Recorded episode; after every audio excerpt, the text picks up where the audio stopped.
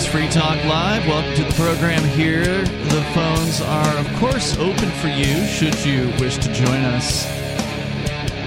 And the number 603 283 6160. That's 603 283 6160. With you in the studio tonight, you've got Ian. And Chris. And the nobody formerly known as Rich Paul.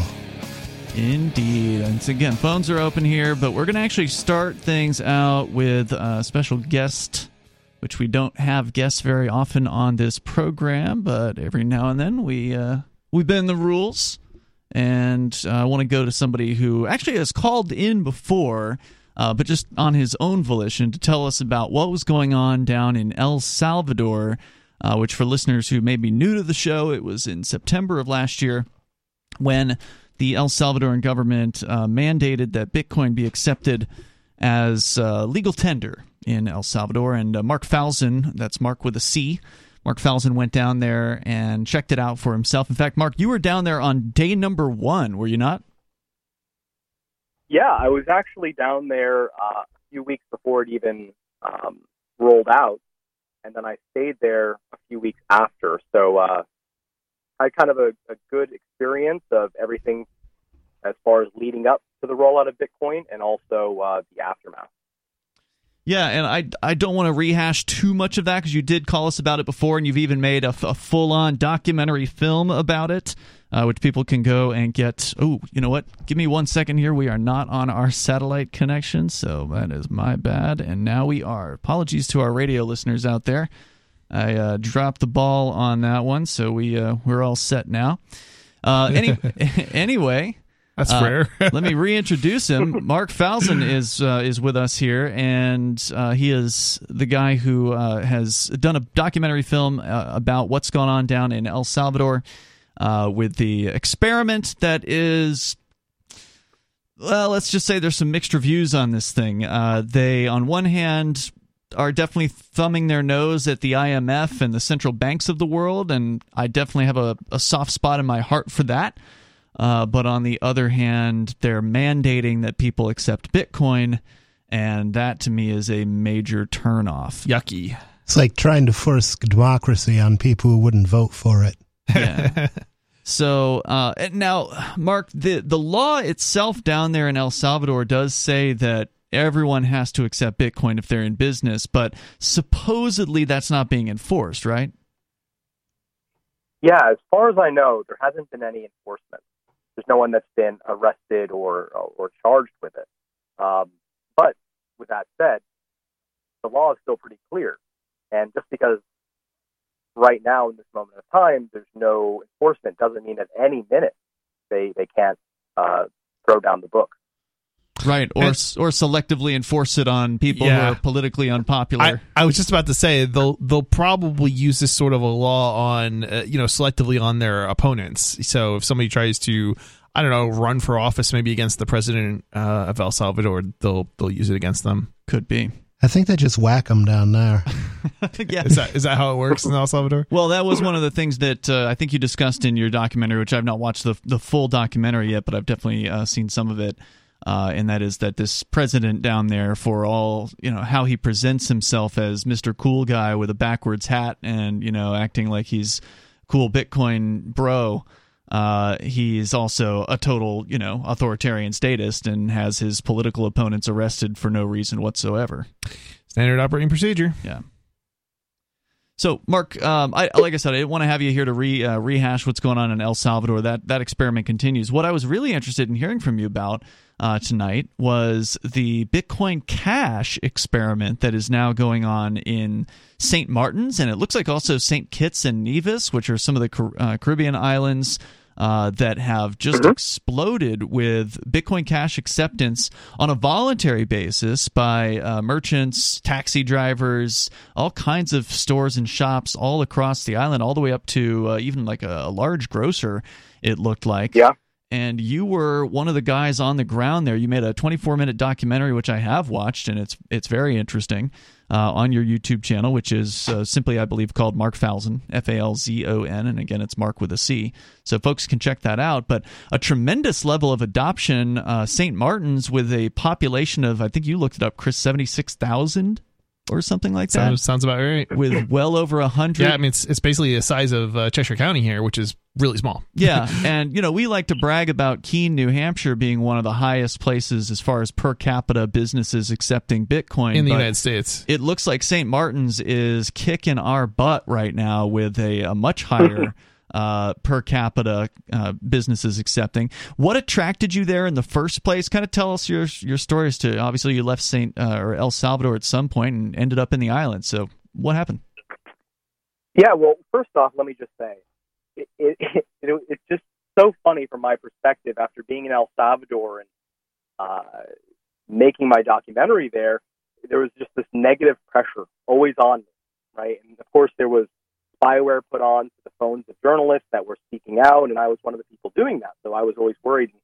Uh, going from that to being in St. Martin St. Kitts, where everything is positive and everything is wonderful, and there's no mandates, no enforcement, that has just been uh, black and white, so it has felt like a, a vacation. But Mm. as you mentioned, I've had a really incredible opportunity to experience the rollout. I shouldn't say rollout, but the expansion of Bitcoin Cash across both of these islands, really in, in just uh, a period of two months.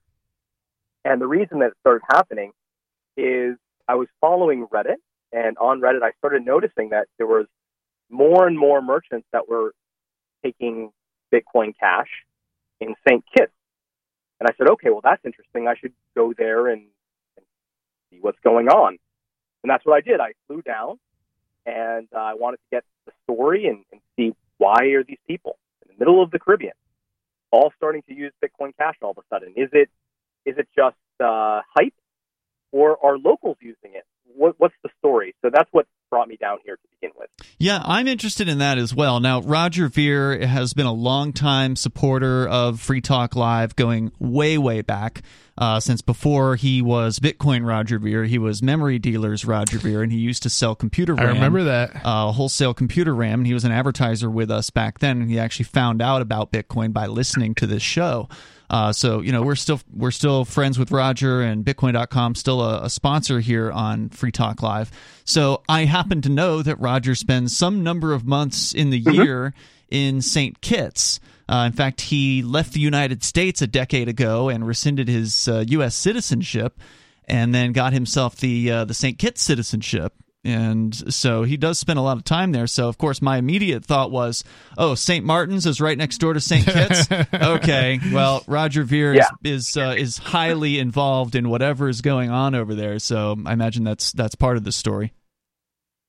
that's you know what that is the story you'd expect and while there is truth in it roger obviously does have involvement it turns out that the widespread adoption of bitcoin cash in st kitts and st martin has actually very little to do with roger himself Really? and that shocked me yeah that's i'm very happy i got to call in to, to kind of uh, tell the, the broader story but i got to meet roger for the first time when i came down here and of course like i said he, he is involved in some degree but really the story down here in St. Kitts and St. Martin is not a story about Roger. It's a story about a man uh, named Sonny Gahani. I'm not sure if that's a name you've come across. Uh, was he one of the guys in your? active. Was he one of the guys that was featured in your documentary? The Yeah, 20, the so, 24 uh, one. He appeared. Uh, he's the Indian man who was playing the Robbie's lottery ad. Okay, yeah, the guy uh, with the big oh. glasses. Okay. Yeah, he, he's a little ostentatious with how he dresses, hmm but yeah, that's him. So his story, I'll tell you kind of briefly. Yeah. Uh, he came over from India, came to St. Martin. That's the key. Came to St. Martin and got a job uh, selling, I, I don't know what it was, a very low level job, working his way up. A decade later, he built himself a little business, comes over to St. Kitts. Hold that thought, Mark. and, Uh, stick with us. yep. We're going to continue, and you're going to tell us more of the story of how St. Martin's became what appears to be right now the number one place on the planet for local acceptance of cryptocurrency, specifically Bitcoin Cash in this in this case. But I don't think there's anywhere else on the planet that rivals this. If I'm wrong about that, let me know. We got more with Marc Falzon on the way. This is Free Talk Live.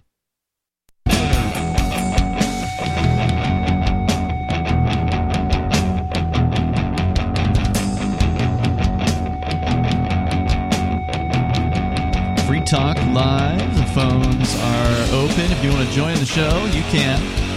Although, right now, you can only get on the air if you have a question for Marc Falzon about his experience. You can ask him about El Salvador. Uh, we're also going to have another uh, crypto guy uh, joining us tomorrow night to talk about his experience in El Salvador. He'll actually be in the studio with us. Uh, he's visiting Keene right now. He's doing some, I guess, documentary shooting for uh, you know, kind of exploring New Hampshire and the crypto options here. But we've got Marc Falzon on with us. Again, he's got a YouTube channel. It's Mark with a C, F A L Z O N. You want to pull him up, and you can find his latest documentary, 24 minute documentary about St. Martin. Is it the crypto capital of the world? And I dare say that from what I've seen so far, it sure looks like it. If you look at the just the not only the raw number of Bitcoin accepting, or excuse me, Bitcoin Cash in this case, accepting businesses, but if you look at it per capita, then I can't imagine anywhere could possibly uh, be topping it. And uh, and Mark is back on the the show here with us. Mark, you were just getting into kind of giving us some of the history on how this happened, and you say it it wasn't Roger Ver that was responsible for this. Um, he certainly lives in the area, but there was another guy named Sonny who you said was from India that mo- that migrated there. Yeah. So, long story short, Sonny came over to St. Martin, which will play a part in the story. Obviously, he spent a decade there. Then came over to St. Kitts. In St. Kitts, he uh, grew a business and became one of the alcohol distributors. So he's connected with all of the restaurants, Mm. a lot of the hotels, all the bars. So what ended up happening is Sonny Gahani learned about Bitcoin Cash from Roger. And when he learned about it, because he, had no idea what crypto was or how any of this worked, Mhm. he realized the potentiality of it, which is, I'm, I'm sure, is what you realized, what I realized, what even Roger realized when he listened to your show to learn about Bitcoin, which at that time was uh, functioning as what Bitcoin Cash functions now. Right. And uh, everything from there happened quick. So Sunny being connected with all of the businesses and restaurants and bars here, and of course knowing people you know, like the ministers, and it's a small community. Mhm. In less than two weeks, not an exaggeration, in less than two weeks, Sunny Gahani himself had onboarded over 100 businesses in St. Kitts and Nevis to wow. accept Bitcoin Cash. That is impressive. It is all about who you know. right? That's Yeah. amazing. Well, who you know, and also was he offering um, to take Bitcoin uh, for wholesale purchases from his business? Bitcoin Cash. or Bitcoin Cash? yeah. Exactly. Right. Okay. That's a big part of it. So now all of the businesses and restaurants that purchase from him, they can start accepting Bitcoin Cash and close the loop Smart. by purchasing Yeah. their product from Sunny. That's amazing. Uh, and you said this was this took him two weeks. So how long ago was this two weeks uh, compared to where where we are right now? Uh, I think it would have been, excuse me, uh, maybe two or three months ago Okay. when this first started happening. Wow. And so you caught wind of this. How did you uh, find out what was going on over there? Well, there was posting online on Reddit um, of new businesses that were starting to accept uh, Bitcoin Cash, and of course, in the Telegram groups, there's just a lot of chatter. Whenever there's someone accepting Bitcoin Cash, the word gets out, and I Mhm. started hearing "kiss, St. kiss, St. kiss, St. Kitts. What is going on in St. Kitts? so it was something that I wanted to go see. Um, and uh, when I got down here, I, I think not sure how many businesses there were. I think there must, must have been around 40 at the time that I arrived. And then a week later, there were another 60 that was added to, to the bin. Amazing. Hmm. And you were part of that. It looked like uh, from the video, the documentary, the 24 minute one that you just put up on YouTube a few days ago. It looked like you were helping cab drivers uh, get get uh, you know installed with the point of sale system, and you're using or they're using the uh, Bitcoin.com. They've got uh, some kind of an app, right? Yeah. So one of the things that we're doing, I was involved in both the St. Kitts and the St. Martin. By the time that I arrived, I was documenting, but I was also introducing Bitcoin Cash to both individuals and businesses. And one of the things that we did is we found, okay, well, there's some businesses that are that are interested in accepting Bitcoin Cash, but they're really not able to. They don't have the infrastructure. They don't have, you know, a, a boss who's working at a restaurant needs to be there to accept Bitcoin Cash. Mm-hmm. Now, luckily, there's a free app called the uh, Bitcoin Cash Register app, and you can download it on any device and then accept Bitcoin Cash payments which then goes to the owner's phone. So we helped install that on business devices that either the restaurants had or businesses had, or we would just go bulk buy tons of really inexpensive Android phones, preload them with the Bitcoin Cash Register app, and then just give them to the businesses. Sure. Yeah, we did hmm. that stuff here uh, in Keene, although we were using AnyPay, which was uh, software that is created by some of our friends here in New Hampshire. And it does Bitcoin Cash and Dash and the original Bitcoin and, and a couple other uh, cryptos. One of the the issues that we we ran into with AnyPay on occasion was because they were using servers. Sometimes there were some problems behind the scenes, and it would make for a difficult uh, transaction with customers. Do you know if the Bitcoin Cash Register app is bypassing any servers and just like just do you know how the mm-hmm. technicals are working there? Is it something that is pretty rock solid as far as reliability is concerned? Yeah, so I, I know a fair bit about the behind the scenes of the the Register app. Effectively, the only thing it's it's calling from is the current price of Bitcoin Cash. Mm-hmm. But if the phone is not online, let's say the, the restaurant, you know, their Wi-Fi goes out, they can still accept Bitcoin Cash because the QR code that's displayed, the uh, the address, is the owner's. That's programmed into the phone. Mm-hmm. So mm-hmm. you can, the owner can still accept Bitcoin Cash payments even if the register uh, device or the phone is uh, off. So, so that's, I'm, actually, I'm actually a software developer and that is more or less the solution that I recommended as a uh, replacement to AnyPay. So um, I, I am kind of curious how does that, how does that work in terms of showing you know indicating that the payment was sent and accepted right like does it show paid on the cash register app? Great question. So the answer to that is if it's on the internet, it's on Wi-Fi, it does. Okay. okay. If it's not, if you send a payment to a Bitcoin Cash Register app when it's off Wi-Fi, then the sender's phone will obviously send say it's sent. The Bitcoin Cash Register won't register. It won't know that the payment went through. So obviously, the screen doesn't yeah. turn green. Right. But right. when we onboard the businesses, we always tell them. And um, you know, just today actually, I went to a place where their internet was down and bought my lunch with Bitcoin Cash. Nice. And they just called the owner and said, "Did it go through?" And yes, it went through. Okay, sweet. Hmm. Yeah. Very cool. So uh, it, there's so many businesses there. You mentioned all these restaurants, bars. This guy that uh, Sonny, that is the one of the liquor dealers down there, is setting all these people up. can can you at this point eat every single meal and pay with Bitcoin Cash there on uh, St. Martin's? Yeah, I'm going to say 100 businesses in a place that only has 80,000 people or so. That's that's uh, that's got to be most of your businesses, right? Well, I it's doubt not it's not just that you can eat. It's not just that you can eat anywhere. It's that you can do everything. All right, I want to hear more about it. I want to hear more about a day with Bitcoin Cash. If you got, uh, you can stick with us, right, and talk for a bit. Oh yeah. All right, more with Marc Falzon, uh, M A R C F A L Z O N. Check him out on his YouTube. Do you have an Odysee, Mark? A what? All right, we'll talk to you about that. Hang on. There's more coming up. Looking for a great real estate investment? Consider New Hampshire, which is ground zero for the Liberty Movement. Your first call should be to Mark Warden from Porcupine Real Estate. He's more than just a real estate agent. He's your New Hampshire concierge. Where are the best places to live? Do you want farm, city, the burbs, or forest? Do you want a duplex or multifamily building so that renters pay your mortgage? There are homes in all price ranges in New Hampshire, and Mark can help with financing too. Invest in Liberty and property. Mark Warden can help. PorcupineRealEstate.com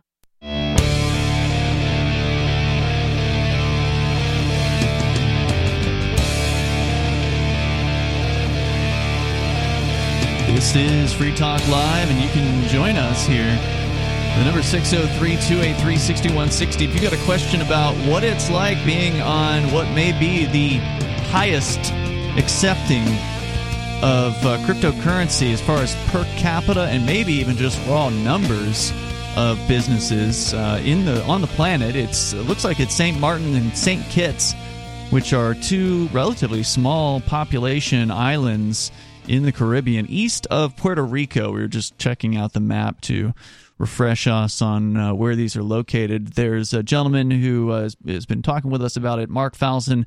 That's M A R C F A L Z O N. He's got a YouTube, and I had asked him a moment ago if he has an Odysee channel yet, because we are um, streaming on Odysee. We still have a YouTube, but they just keep they keep banning us from time to time. So, you know, we may not be here tomorrow on YouTube, but if you always want to see us, you can always go to video.freetalklive.com, which takes you straight to our Odysee channel, and you can follow us there. And when I actually picked up the phone after we went to the break there, Mark, and you have heard of Odysee, and you had it sort of in your on your back burner to uh, to go and secure yourself the uh, Marc Falzon Odysee channel, and so it sounds like you're uh, you're going to do that soon.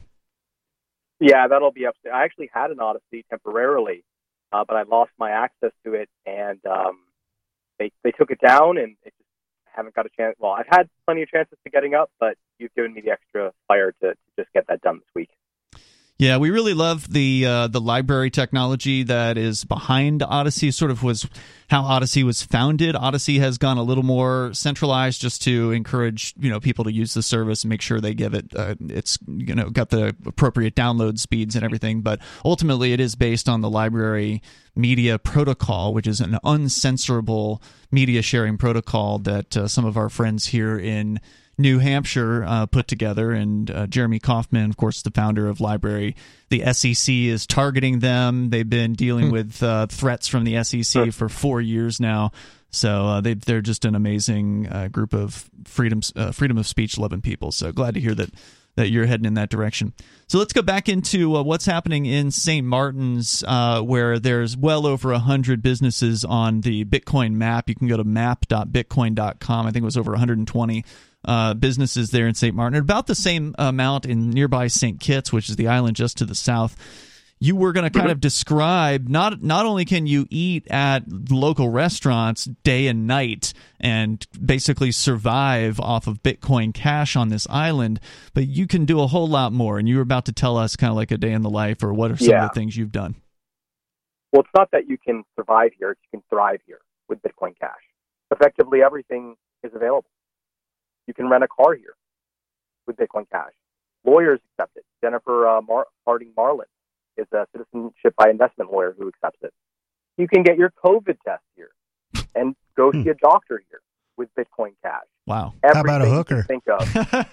yeah, the hooker's what uh, I really want to know about. um, I don't know this from personal experience, but I've heard that uh, yes, there, there, are. that is an option. All right, you sold me. My hey, girlfriend might be quest- listening. So. Quick question on the Register app: Do you know if it's open source? I I believe it is. Nice. All right, so you and you got a, got you guys got a grocery store chain there too, so you can seriously go. You don't have to eat out you can go to an actual grocer. And I saw you in the aisles in this documentary. This isn't some little bodega or like a no. tiny little shop. This is a massive grocer, right? It's the real deal. It's the real deal. Now, here's the thing. Uh, if it's okay, I'll jump in. One of the things with cryptocurrency adoption is it's, it's, it's great when people accept it, right? It's really wonderful when businesses take it. But what is it what is it really about? It's about locals using it. Mm-hmm. And I'll tell you a quick anecdote. There's a coffee shop here that I love to go to, and I went in there recently. I think it was in one of my recent videos, uh, and I bought a coffee. I said, "Are you getting any Bitcoin Cash sales?" Oh yeah, of course. Well, are they all travelers, tourists, or are they locals? No, no, they're local.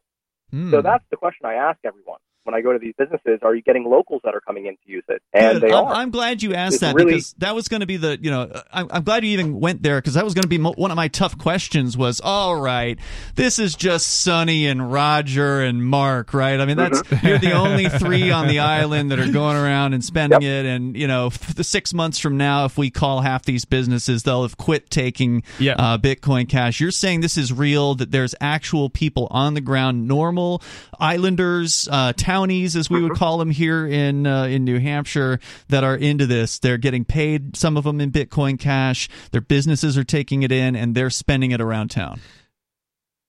Yeah, exactly. And one of the things that some people are doing here is they're taking a, a percentage of their uh, paycheck in cryptocurrency. So they might not take all of it, uh, but they might take even a small percentage. Yeah, you know, we were just talking about off air about how we noticed there weren't any uh, crypto vending machines on the island, at least not that are on the map. Uh, which is why I was wondering, hmm, where are they getting this crypto from? So it, you know, uh, with uh, St. Martin, they don't need crypto ATM because there's a place there called Robbie's Lottery that is a money, uh, I believe they're a money exchange, and all of their locations, they have tons of them all over the island where people can go buy lottery tickets, but can also exchange Bitcoin Cash. oh wow Nice. that's cool That's said it right, because it's a tourist spot, so they're going to have money exchanges. sure that's sweet Mhm. And it works both ways. So you can give them USD, you can uh, give them Bitcoin Cash, you can go either direction. And all the Robbie's lotteries uh, do it. and was it uh, Sonny that had the connection there too and got them hooked up Yep, exactly. Sonny knows the Robbie of Robbie Lottery, so he was able to set all that up. I mean, everyone likes to say, "Okay, well, it's Roger, it's Roger." No, it really isn't. it was Sonny one guy named Sonny. Now, if, let me give you a little bit of inside information. What's happening in St. Kitts and what's happening in St. Martin. Next time you get a chance, go to maps.bitcoin.com and look at India. Mm-hmm. That's where Sonny is right now, oh okay and that map is turning green really fast. Nice. That's amazing. Well, of course, he's going back there, and he's got his family and, and his old friends there that he's Mhm. got con- connections with, which is uh, it's pretty cool. Now, of course, India's got way more people living in it than uh, than St. Martin's and uh, and St. Yep. Kitts, so it's it's still going to be per capita. I think these islands are going to be the the game to beat. Yeah, and India is cracking down on their Exactly. uh, crypto, uh, from what I've heard. So Mhm. what Yep, are they cracking down right. on? I uh, I'm trying to think what they did. They Exchanges They ba- or- like they're they're taxing it or something, and they won't let you deduct it from your like if you make a gain from it, they won't let you deduct your losses. So it's it's like you, you know normally like if you have an asset, you can deduct your losses, and you can't do that with crypto in India now. So it, it kind of like it it's screws anybody over who's who's got crypto. Is that what you've heard, Mark? Do you know anything about it?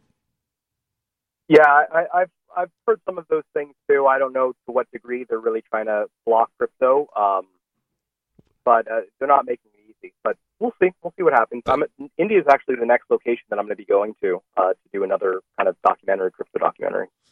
So, speaking of governments, one of the aspects that you covered in your documentary about St. Martin's was this uh, government guy. I'm not sure what exactly his role is there, but he seemed to have some sort of ranking. Uh, this dude that uh, he's now going to be apparently the very first government official to accept his full paycheck in Bitcoin Cash.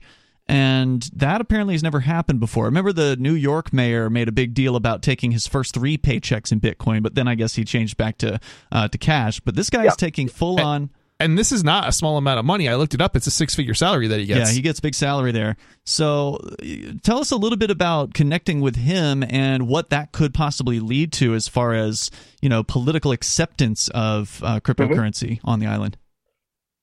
It, well, that's a whole big story. Uh, so the guy's name is Rolando uh, Brison, very uh, young politician, and actually a lot of the ministers of the country are. So uh, they're fairly open-minded. Not that you can't be open-minded if you're, if you're not a young guy, but hmm It helps. Um, it, it- well, it, you know, it, it is what it is. So he is the head of parliament. So he's, he's not just some random minister. This guy is the mover and shaker there. And one of the things The that's prime so minister? exciting about Hold that thought, Mark. I want to get in. We're gonna we'll get into it here. What is uh, exciting about this? Because it's hard to get excited by politicians or the political process. But I do want to hear what you have to say about that coming up here in moments. And uh, this is Free Talk Live.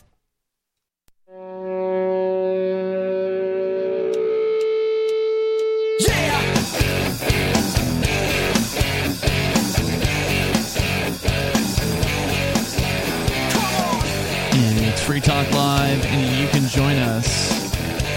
You can dial in at 603 283 6160. That's 603 283 6160. Although, if you've got a question for Marc Falzon, you'll be given uh, priority. If you got something else to talk about, we will get to the rest of the show, uh, which of course is open phones, as uh, it will always uh, be here on Free Talk Live. So uh, we'll we'll do that here in a moment. So we still have Marc Falzon on with us. Uh, he is a, a, YouTube documentarian. He's been following around the uh, the Bitcoin world for the last little while. Went to El Salvador, uh, did a hour and a half long documentary on what's been happening down there, and just recently released about almost a half hour long documentary on St. Martin's and the incredible adoption by local businesses in St. Martin's, which is a very very small island, less than seventy five thousand in population, uh, and yet over a hundred businesses on the map at map.bitcoin.com as accepting Bitcoin Cash. And he's kind of telling the story about how all that happened here. Uh, and you were just about to get into this Rolando uh, Brison, who is you said the head of Parliament there in uh, in, in St. Martin's, which is apparently somehow related to the Dutch. Uh, not sure exactly if they're like a territory. Do you know what the relation is there? Yeah, uh, I was listening to your show. I think last week uh, when you're talking about it. So the way it works is um, Saint Martin is two islands that are divided in half, and they're both Saint Martin, but they're spelled either in the Dutch way or in a French way. Hmm. Um, so the French side is part of France. Same government, same everything. The uh, Dutch side, they have a little bit more autonomy. Wait, you said it's part uh, of France? Yeah, so the French the French side, if you're French, you can live there. Huh. It, it's not. It's it's part of France. Same with Saint Barts. There's a few islands that are French. Um, so the French side is the French side, and then there's Saint Martin, which they have their own government. They have their own uh, voting abilities. They they have some autonomy, um, and they're connected with uh, the Dutch. So, which side is the uh, northern? Is the northern side the French side or the southern side? Uh, I think it's the northern side. Okay. Yeah. Interesting. So, is there like a big uh, gate or a fence between the two, or is uh, immigration pretty pretty easy? It, it's pretty easy, yeah. And uh, Bitcoin Cash, luckily, has kind of jumped the fence too, so nice. to speak, and it, it's in both sides. Okay. But mostly in the the uh, Dutch side. Okay, got it. So when you were there, did you spend most of your time on the southern side of the island? Uh, you know, I, I spent a fair amount of time there, but um, you know, Sonny's connections didn't really get him into the French side. Uh, Uh-huh. I actually am a, a French citizen, so Hmm. um, I did some onboarding myself personally over on the French side. Hmm. Neat. So the MP, the uh, the gentleman you're talking about, Rolando, he's the MP of the southern side of the island, of the Dutch side. Exactly. Yep. And and he was speaking in English. Uh, it seemed like everyone in the video was speaking in English. Is it a pretty dual lingual place? Lots of English speaking there. It's pretty much primarily English. Mm-hmm. Hmm. Yeah. Okay. So tell me about this guy, this uh, Rolando, and you said he's very young. A lot of the uh, MPs there are young. Uh, Mhm. What you know? How'd you get connect? How did they get connected with him? And what inspired him to be the first politician on the planet to accept his entire paycheck in cryptocurrency, specifically Bitcoin Cash? I mean, that was pretty impressive. I have to admit. So I'll, I'll give you a page of the, the, the playbook, the strategy. If you want to roll Bitcoin Cash, really any cryptocurrency into any country, here's exactly what to do. The first thing to do is you get the small businesses to accept it. Mm-hmm. Small little one-party businesses that you know there's not a lot of bureaucracy. After you get 30 or 40 of those, you can start getting a few of the big names, a small grocery chain. Once you start going through these rings, then you can start approaching people who are the real movers and shakers. Now, in St. Martin, that was Rolando, who, of course, Sonny knows. Sonny knows everyone. Sure. The guy is the biggest networker you've ever met in your life. So when we approach Rolando, hey, look what's happening. Look at all these businesses. Look at all the stickers. Go in yourself. Give them twenty dollars. Go get yourself lunch. Go to the grocery store. Take a look. Take a taxi. All of them take Bitcoin Cash. So it's hard. Eh, you know, El Salvador did, did things kind of backwards. They had a tiny Yes. little community, very, very, very, very, very small. It wasn't even using Bitcoin necessarily. They were using their own internal Bitcoin Beach app. And then the government mandated everything down. Yeah, from the top Martin- down, they liter- literally crammed Bitcoin down people's throats, and then acted surprised when some people said they didn't like, you know, having that happen to them. Yeah, exactly. Where in St. Martin, it's the other way. All people are using it. It's easy. It's everywhere. And then you can start talking to, to people who have um, the sway to make it a legal tender, not a mandated one, but can make it a legal tender. Yeah, well, that's what I And, said last uh, week when I saw the meeting. There was like a little bit of uh, the video in your video at uh, your YouTube channel, Marc Falzon, M A R C F A L Z O, and uh, there's a little bit of an interview with the the politician with Rolando, and he kind of makes this proclamation about accepting uh, or take, taking his full paycheck in Bitcoin Cash, and it made me think, oh well, you know, what if they do this legal tender there? Obviously, they've got Roger Ver on the island. He's a pretty principled liberty guy. I imagine he's going to be suggesting hard to this guy to not mandate this, to just go ahead and recognize it and go no further. So, are you you feeling like that's the direction they might go with this? Well, look, I mean, we all know how politicians are. So, you know, you They don't want to count your chickens before they, they hatch. Sure. but based in uh, you know what I've heard from Rolando and spending time with him and uh, getting a sense of who he is over a period of a month, um, and and also talking with him, he, he seems pretty committed to not forcing anyone to use this thing if they don't want, which is exactly what it should be. Mm-hmm. Nice. But we'll we'll, we'll see obviously what happens, and uh, it may never become a, a legal tender of, of the country. It, it it may, and maybe it does in a way we don't like. But it seems like he's pretty committed to doing it uh, the right way. And are they pretty independent of the Netherlands there? Uh, meaning that uh, you know they've they're sort of not directly connected to them. I don't know. you know, I, I don't know exactly how deep it goes, but I know they do have uh, a pretty wide degree of autonomy. Like, so they probably wouldn't have to ask the mainland's permission to do something like that.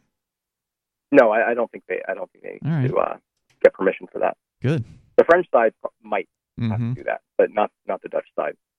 Um, but I'll tell you a quick funny anecdote, Sure. uh, not to get too much bad blood with uh, the, the the BTC side.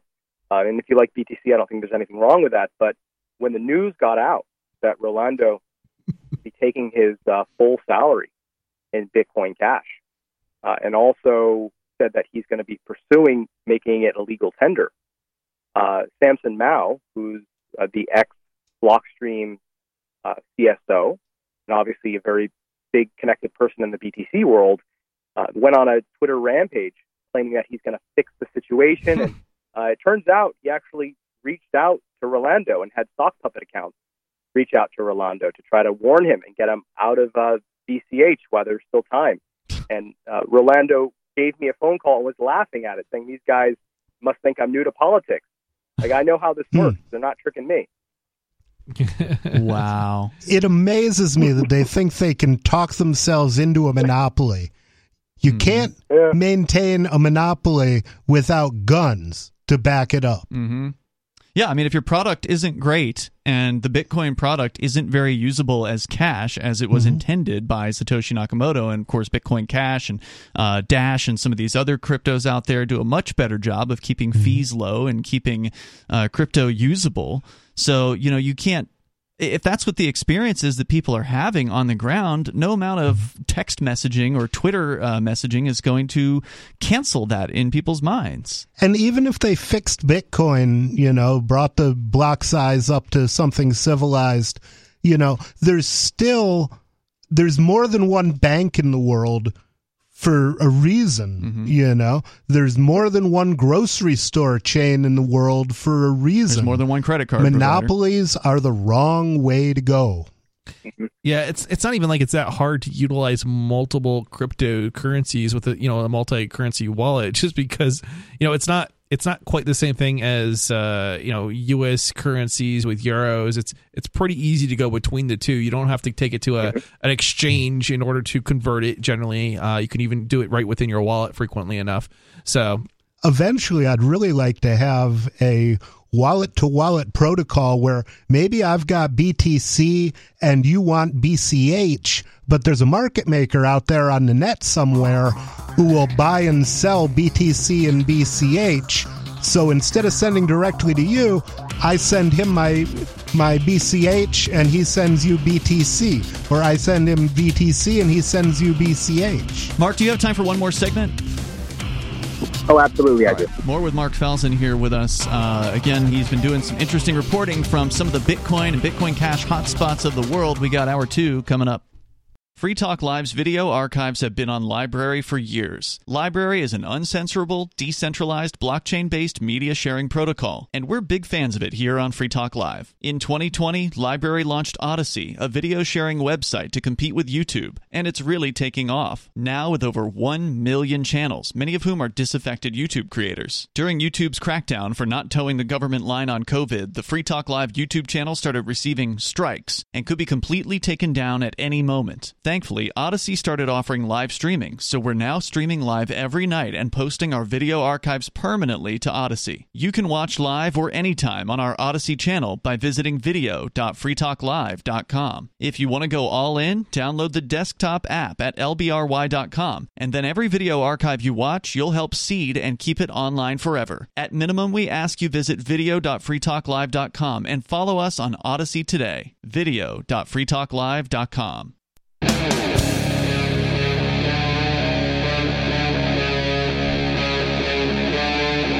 Free Talk Live. It is Free Talk Live. You can join us here. You can bring up whatever's on your mind. The number is 603 283 6160. That's 603 283 6160. And we will have open phones here in just a few moments. Right now, we're still talking with Marc Falzon. That's M A R C F A L Z O N. He's got himself a YouTube channel with uh, some interesting documentary work uh, where he's gone to recently El Salvador and checked out the Bitcoin situation there. For newer listeners, you may not know that El Salvador mandated uh, Bitcoin as a legal tender. And then uh, St. Martin, the Dutch side of the island, has not yet made a, mo- a move politically on it. But if they do, we're hoping they go in a different direction, which would be from the ground up and that is allowing people to choose to use Bitcoin Cash. And that appears that people are using uh, Bitcoin Cash to a large extent on the island. And that's what we've been covering with Mark here, kind of getting into the history of what happened, how it was that over a hundred 120, I think, the last time I looked at map.bitcoin.com, businesses are on board with accepting Bitcoin Cash, and uh, it's it's pretty impressive. It's a really cool story. If you are just tuning into the show, go grab the archive tonight over at freetalklive.com. You can hear our full discussion with Mark. But I asked you to hang on for just uh, a few more questions, Mark. Uh, first of all is there anything that we should have maybe asked you about the situation there in St. Martin that you want to tell us about that maybe we didn't ask you about? Hmm. You know, off the top of my head, I think the most important elements of this are again that people are choosing to use it freely and that the locals are using it. And part of that is a lot of these islands have cruise ships, right? So you have people getting off the cruises mm-hmm. and they're hiring taxis, they're hiring, uh, you know, boat taxis. They have uh, the island of Nevis in St. Kitts, which there are two ferries that go back and forth. Both uh, both of them, excuse me, accept Bitcoin Cash. So nice. Um, all of these tourists that are getting off the boat that have crypto, it's going to the local economy. That's so a, really a, really great, great point. Place. There, there's really something to be said. I mean, like I said, we live here in Keene, New Hampshire, which is probably the highest accepting Bitcoin, crypto, Bitcoin Cash uh, capital of the United States. I've yet to see anything that that even comes close. Um, many cities, in many big cities, we have more raw numbers than they do, and certainly per capita, we we whip them up. But you know, you go into downtown Keene and you see Bitcoin Cash accepted here, Dash accepted here, Bitcoin accepted here, stickers on multiple doors of businesses. That has an impact on people. It creates an awareness that that cryptocurrency is real and it's something that they can use. And yeah, I think I think you're right. With that many people coming in, uh, that's going to mm-hmm. have a, a, big impact on the crypto economy. Right. People are getting off the cruises and spending their crypto. And the small businesses here that accepted the taxis, well, why are you going to convert it back into EC or something like that when you can simply go to the restaurants that you go anyway and spend it? So there's this wonderful uh, circular, um, uh, I guess, a closed loop that's happening, and mm-hmm. it's growing as more and more tourists are coming to this, to this island, as opposed to somewhere like El Salvador, where let's face it, there's not a lot of tourists going there. In fact, I know a BTC maximalist that I follow on Twitter that canceled his flight to El Salvador because of the the, the, the killing that just happened with the 62 gang members. Mm. So, um, you know, we have a place here where there's already tourism. There's already people coming with crypto and they're injecting it. And now the world is hearing that crypto's here. You're also going to get the crypto tourists. So I, I think they really set themselves up in a in a wonderful way to enrich themselves in in both cryptocurrency, but also in having agency over their own uh, finances, which really is what crypto is about, at least for me.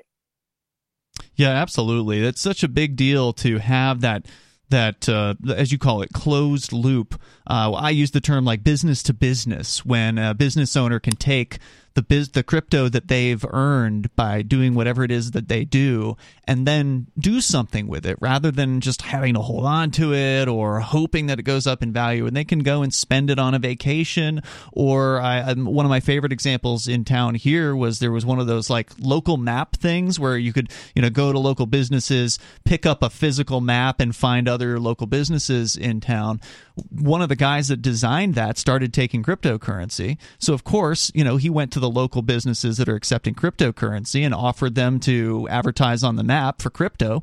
So there was a you know a couple of the local businesses they had a, a bunch of crypto that they'd earned over the years, and so they bought onto the map. And then he added like a little Bitcoin logo next to their business, and so it kind of became this little uh, Bitcoin business map in uh, in downtown Keene. And it was I was just so excited to hear about these things happening. You know that we didn't ha- yeah. we didn't ask to happen. We didn't come up with those ideas. It just happened on its own. Yeah, that was that was a really cool map too. Well, I'll tell you something uh, really exciting that just happened yesterday. So there is uh, a restaurant here called Indian Summer. Uh, really wonderful place on the island of Nevis, and they also have a few locations um, on St. Kitts. And there's a restaurant supply company that sells your, you know, industrial refrigerators and mm-hmm. equipment uh, in Florida, uh, run by a, a man named Ryan Giffen, and he sells all of his equipment for Bitcoin Cash. Nice. So yesterday, wow, the uh, uh, Indian Summer is opening a second, uh, another location, I should say, in St. Kitts, and they purchased all of their equipment from him with Bitcoin Cash. That's and it's amazing. with Bitcoin Cash stickers all over it. that's that's absolutely incredible. Uh, tell me a little bit about St. Kitts. It's the island just to the south of St. Martin. If you look at map.bitcoin.com, it's got about the same number of uh, businesses on it. Is it like pretty competitive as far as a Bitcoin Cash destination? It is. Um, the, the, government here moves a little slower. Mm-hmm. So, uh, probably a few reasons for that. But um, St. Martin obviously is, is, kind of talking about uh, legal tender status. And kind of a funny thing, uh, one of the things that Rolando said to me was, we're going to beat St. Kitts. As in, we're going to be the first country that has uh, Bitcoin Cash as a legal tender because that's been something that's uh, been talked about in St. Kitts as as it's obviously spread to all the merchants and all the people using it here. Mm-hmm. Um, so Rolando wanted to, to beat them. So we'll see if, if that happens. But a little friendly uh, competition never hurt anybody. It's good. Yeah, exactly, exactly.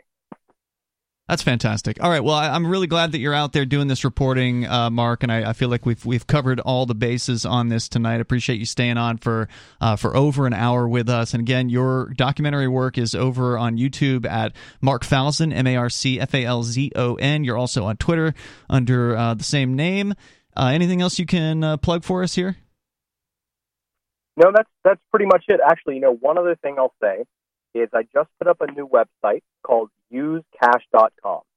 And what it does is it helps people who have no experience with cryptocurrency whatsoever, either individual users or merchants, get started using Bitcoin Cash right away, easy, no matter who you are or what level of experience you have with technology. Great. Thanks for all the hard work out there. Um, feel free to check back in with me if you've got something to say about India and your experience there. I know that's next on your itinerary of travel. How long are you expecting to stay in the islands, though, for now? Uh, I'm actually uh, leaving in the morning, and funny enough, going to Bitcoin uh, Miami to do some videos there and hopefully have some productive debates. Ooh, that'll be interesting. I hear there's even like I just heard today that there's apparently a Monero conference somewhere in Miami, and uh, and then the so-called S Coin conference across the street. So it sounds like there's a lot going on there uh, this this weekend. That, mm-hmm, that's true. Uh, April seventh is uh, Monerotopia, and I'm actually a media sponsor there, so I'll be at that event too. All right, very cool. Uh, Marc Falzon, thanks for joining us here on Free Talk Live tonight. Appreciate your time. All right, thanks so much. Yep, check him out. It's got some really interesting documentaries, and it's it's it's really fun to watch what's happening there in St. Martin with the uh, the Bitcoin Cash. Very very cool stuff. Highly recommend you check it out. Um, M A R C F A L Z O N. I always have to spell it just because you know it's a hard it's a hard one for the radio uh, to communicate, and I really enjoyed it. I do want to watch his hour and a half long El Salvador piece. I just started watching it. Wait, it's an hour and a half long. Well, the one about St. Martin's is less than a half an hour, so that okay. one's pretty easy to uh, consume. And the El Salvador one is a full length, uh, feature length documentary. Wow. Yeah. I mean, there's a lot to say about yeah. you know what uh, is going on down there, and I love how he juxtaposed the top-down, forcing Bitcoin down people's throats authoritarianism of El Salvador with this bottom-up grassroots thing that's going on in St. Martin. It sounds really exciting, and uh, look forward to hearing more of their development. Uh, and uh, it's good to have some competition. There's more coming up here in moments. You can join us 603 283 6160. It's Free Talk Live. It is Free Talk Live, and the phones are open here. You can join us 603 283 6160. That's 603 283 6160. By the way, Free Talk Live is brought to you by Bitcoin.com. We just spent uh, the first part of the show talking about the amazing story out of St. Martin the Dutch side, apparently, I did. I learned tonight that there's two sides to the island. I hadn't figured that much out in my my looking into St. Martin. I was why do they spell it two different ways? oh, because the northern side's the French side and the southern side's the Dutch side. So there's uh, two sort of districts there.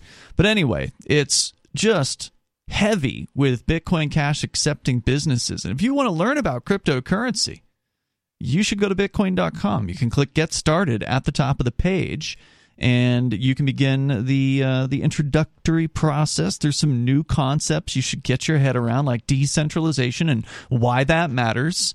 What is blockchain? Maybe get some basics down before you decide to get into it and get your first Bitcoin Cash or a fraction of a Bitcoin or Dash or whatever it is that you're interested in getting. There's so many different options, and many of them you can actually get through Bitcoin.com. So get on over to Bitcoin.com and click Get Started at the top of the page. If you're already deep into crypto and you want to get the latest news headlines, they've got those for you there as well every day over at news.bitcoin.com. Again, news.bitcoin.com. Here tonight, you've got Ian. And Chris. And nobody. Let's talk to Jay Noone here in New Hampshire, calling us, I believe, from the Domestead. Go ahead, Jay.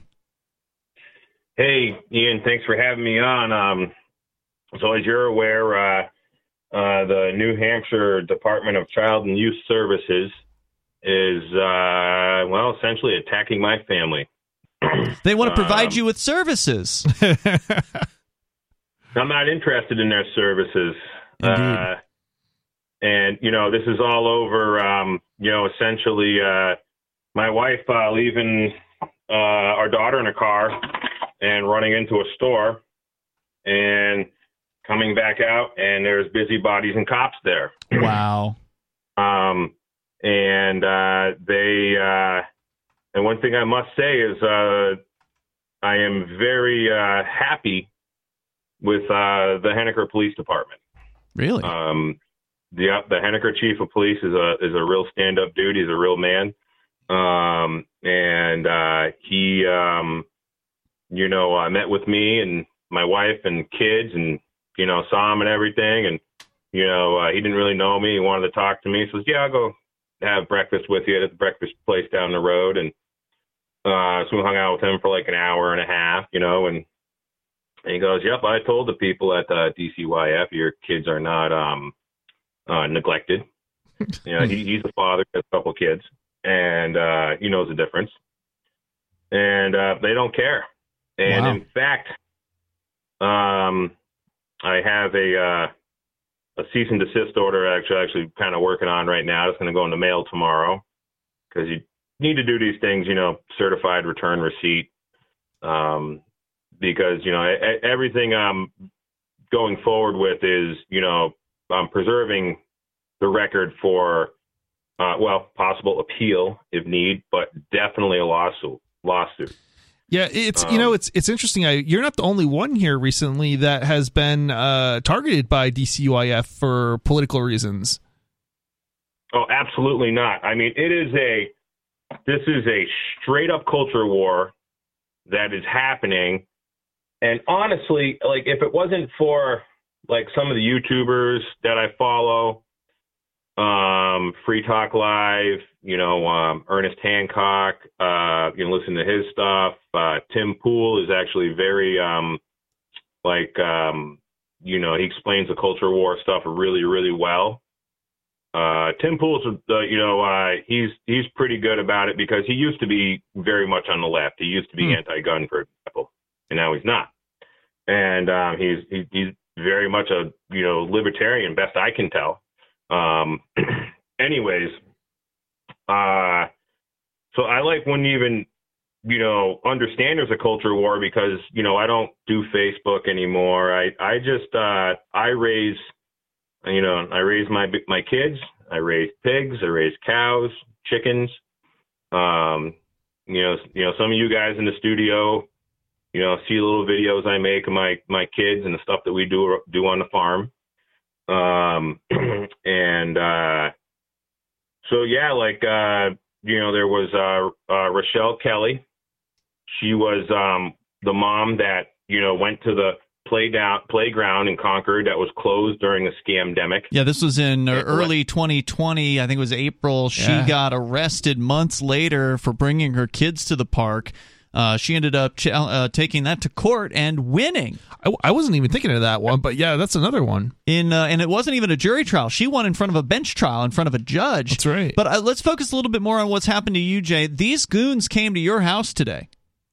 Yep, they showed up at my house today, and uh, you know, oh, well, before that, he- here's what these guys have done that is absolutely insane. Hmm.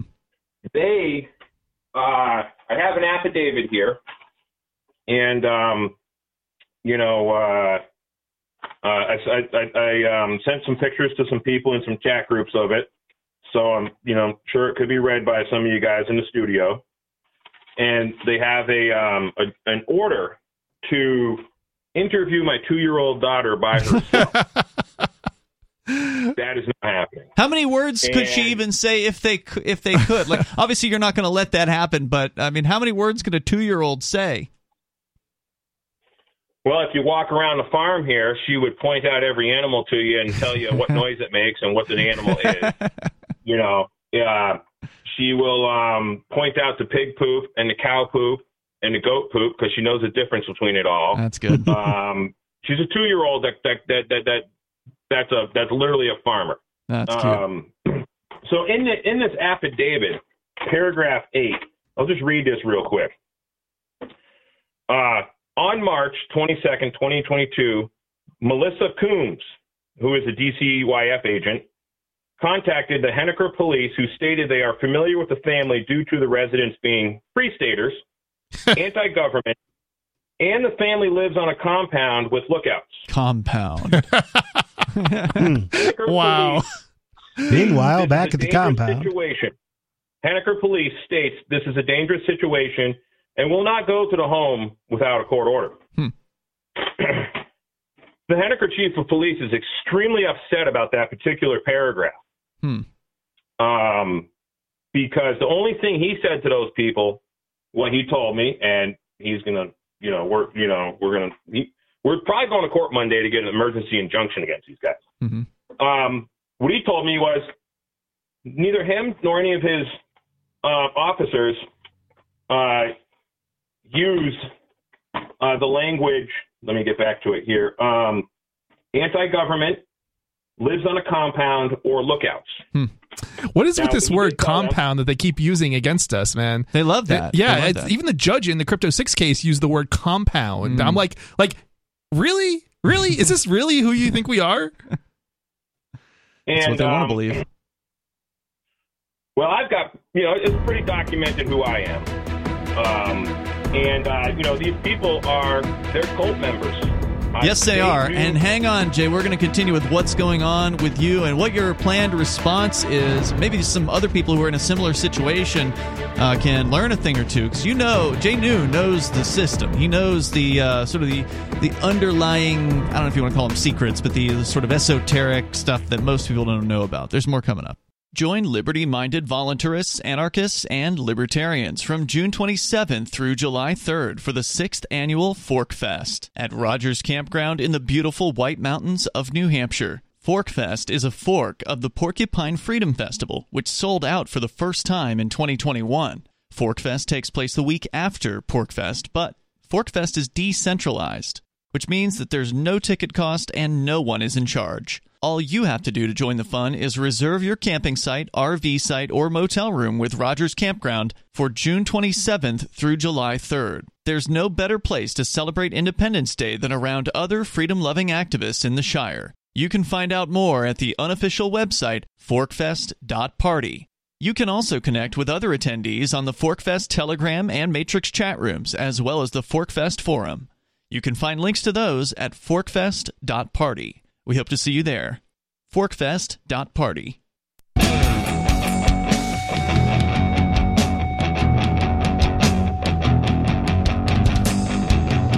It is Free Talk Live. The phones are open here, and you can join us. The number is 603 283 6160. At 603 283 6160. Here tonight, Ian here. And Chris, and nobody. We're going to go back into your phone calls and thoughts. We've got Jay Noone, who is uh, sometimes a co host here on Free Talk Live, but he's stepped away for a while since he's been having children, and now apparently the DCYF goons, or whatever it is they're called, because there are always different letters, uh, it's a different acronym in every state, uh, but th- those people who want to take people's kids from them. Uh, they're now targeting Jay. The alphabet people. kidnappers. Yes, uh, the Goon Squad. Uh, in this case, it looked like it was a uh, butch lesbian that came to your house today who uh, decided she wanted to take your kids, and uh, some other bureaucrat from DCYF and two cops. And you basically called them out for uh, being city dwellers. It was pretty entertaining. I saw the video Bonnie had uh, had seen uh, Jay. So I did see some of the the, uh, the video footage, and you basically t- you know basically told him to get lost. Uh, can is there anything that you can uh, tell our listeners as far as suggestions? Obviously, you can't give legal advice, but you know Sure. these these goons show up and they want to search your house. How did you handle it? Well, um, I told them, no, I do not consent. And I also have told them several times that I require payment of $50,000 per hour. And because they're the government and they lie, that I need to get prepaid. So nobody's giving me $50,000 to take an hour tour of my property. Mm-hmm. And, um, uh, and I just, uh, said, absolutely not. And what, what they want to do is, um, and, and what's cool is the order doesn't have doesn't with with this stuff. Well, first off, the word children and child and parent, they're all like these commercial, legal, statutory terms, which I don't identify as any of those. I don't have children. I have a a son and a daughter, and I am their father, and they have a mother. Hmm. And um, the state, and, and they're all, you know, legalese, gobbledygook words. Um, I don't consent to that, and I don't have those, you know, things. Um, you can get into that and find out. I'm actually writing up a uh, uh, a cease and desist order that sort of gets into that a little bit. Hmm. But best thing to do with these guys is, um, well, first off, you have to be brave, and you have to, you know, really like, uh, you know, keep your emotions level. And a lot of people can't handle the emotion of and keep it together of, you know, somebody wanting to snatch your your kids. Um, Yeah. so it's uh, role playing helps. Uh, really helps when you live in an area where the police are decent, for sure. Um, I am very thankful this is not happening on Massachusetts. Mhm. Oh yeah, that's for sure. That's where you moved from, by the way, for Yeah. listeners that don't know. Yeah. Oh, God. So, so what? So what I referred to these to this um, uh, uh, woman uh, as is a city urban liberal type. hmm She looks like um, one too. is, is what I call them. And you know, they are, and we got to understand. Like, I, if I didn't under have my head wrapped around culture war and been listening, you know, to podcasts about it, you know, I it would be a little harder to, to you know, to certainly um, understand my position and their position and deal with these folks. Mm-hmm. So, you know, and, and, and this culture war thing, a lot of people really dismiss it. They don't believe it's happening. Um, but when you look at how, for example, at several levels of uh, government, the um, uh, there's you know they are throwing the book, slamming the door, and throwing away at the key at essentially uh, conservative types. Oh And I don't identify as conservative. Uh, I, you know, I, I, I don't care for Trump. Um, and anyways, but like, you know, let, let's look at examples. Um, you have, uh, you know, the January 6th deal, and there's people still in prison who literally like haven't been charged, from what I understand. They're in like horrible condition. The unauthorized tour. Yeah. Yeah, but yet you have BLM burning cities. What, 30 people died in, in the riots in, in, in the summer of 2020 or 30 plus? Hundreds of billions of dollars of insurance claims due to, you know, um, fires and torching. They they set fires to, uh, um, you know, uh, uh, federal buildings. There was some building in Portland that where the mayor had like he lived there, and they were trying to set fire to that. Well, And so then you long as they stick to government buildings, I'm all right with it. well, yeah. But So- they didn't. Right. whatever.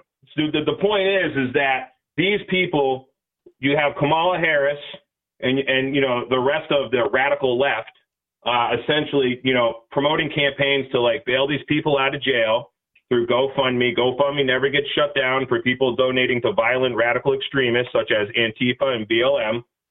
But yet GoFundMe, you know, totally shuts the truckers right off.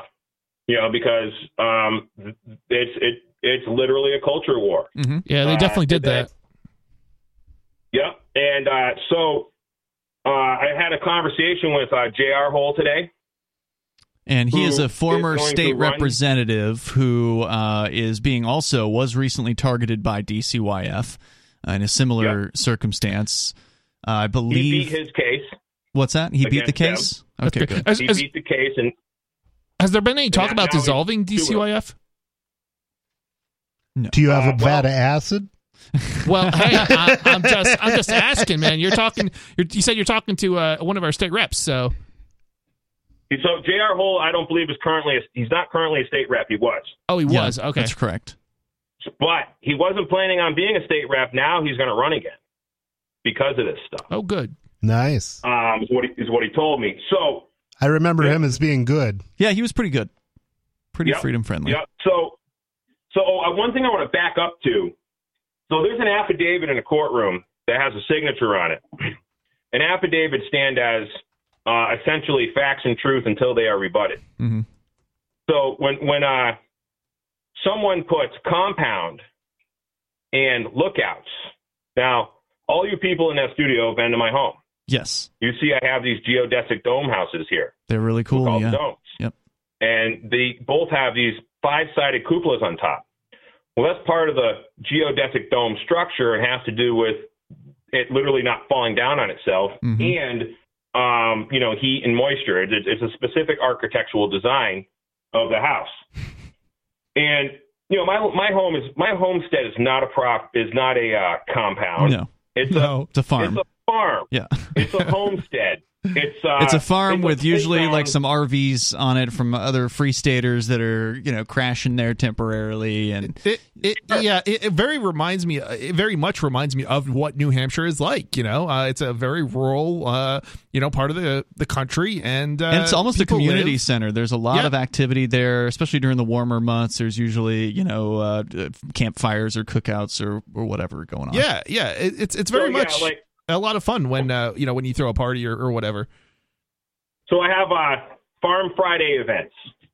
Like today, there was um, uh, eight kids and their parents were basically going to come here and they were going to help me feed pigs. They were going to, um, uh, we were going to start preparing some garden plots, uh, trash pickup. Um, you know, we have uh, uh, some steers that we got to castrate, uh, and didn't get any of that work done I needed to get done today. And um, That's because you were expecting and I had the a- government to show up, right? You're expecting different pigs. I'll, I'll tell you, um, I really feel good about the Henniker Police um, uh, in this, uh, and uh, it's the first time I've ever truly had a warm and fuzzy feeling. You know, I, Well, I we'll really see how you I feel got a, about su- I got a suggestion for you on let- that, which is given what the police chief said to you, if I were you, I would get an affidavit from him saying exactly That's- that's this is exactly what I said to DCYF. That's a good idea, hmm. actually. Yeah, I mean, you got That- you got to remember these these are liars and thieves, and don't let them deceive you just because they're they're acting nice now. Some are better than others. It's true, but- And the rural cops of New Hampshire are well, they're probably the, the, the best quality swine you'll ever run across. By comparison, Well, and, by and comparison, I know you wanted to respond to that, Jay. So hang on, we'll uh, we'll continue here, and hopefully they don't. I hope he continues to have a positive experience with them because I suspect once the judge's order comes in, they'll behave differently. But Oh, we'll see. absolutely. More coming up.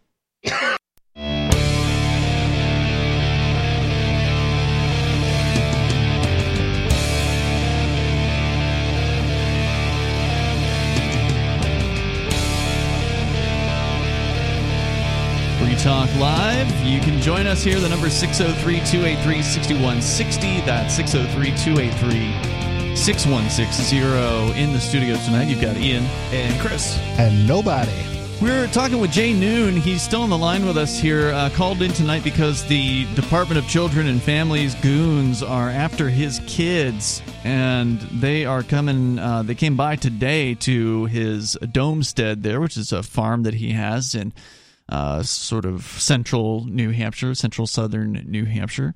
Uh, Jay, you're back on with us here. You had a couple of goons from DCYF and a couple of local cops show up. You say that the local chief of police seemingly has been making statements that support you in this case. So the local uh, cop is not immediately falling in line with DCYF, which is making their job a little bit harder than it would be if this were like a big city uh, situation. And you were just about to explain uh, what your approach is going to be with getting the police chief on record. So yeah, I I had a conversation with him today uh, about um you know swearing out affidavits to uh, correct the record. Um, you know, um, he uh, um, he said that uh, he's he's lost sleep over this. Um, but you know, the thing is with this this guy, he um, he understands the cur- culture of rural Americans, essentially, and especially you know rural New Hampshireans. Mhm. Um, and uh, you know, we uh, pretty much everybody in rural New Hampshire carries a sidearm. Uh, pretty much everybody, you know, has got a pickup truck, Mhm. four wheel drive one in rural New Hampshire. Uh, you know, we pretty much everybody's got. A lot of people have animals. Most properties in rural New Hampshire are basically homesteads. Like my my place is like a classic New Hampshire homestead. Um, it's uh, it's you know, it's basically what what it is, and you know what New Hampshire's been since it's been settled. Um, and he uh, he understands it. He gets it. Uh, like uh, the chief of police wasn't here today, but two of his officers were, and they, they were both really good. And you know, I'm chatting with the one guy, and he's he grew up on a dairy farm, Mhm. like he knows what what it is. He he he uh, he understands. Um, you know, if this was uh, you know some uh, you know police officer in you know New York State or or basically any city, almost any blue area, it would be a different story. They they they would be, you know, I don't know, they, you know, they wouldn't probably wouldn't be protecting my rights. Hmm Yeah, they they uh, they would act like they were on a compound and act like they were under threat constantly and be violent and, and believe uh, believe everything DCYF said. And this guy, like you said, he, if he's raised on a farm, he knows just that he's on a farm. Like that's I mean, where he is. it sounds good. I'm just afraid, you know, don't let them blindside you, man.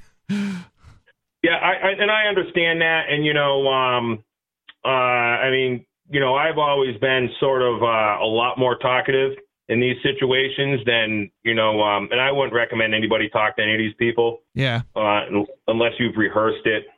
This is why it's so important. Like when you get a measly traffic ticket, to not just pay it, to go through and fight it, Agreed. do the litigation, for example. make them make them work it for is- it.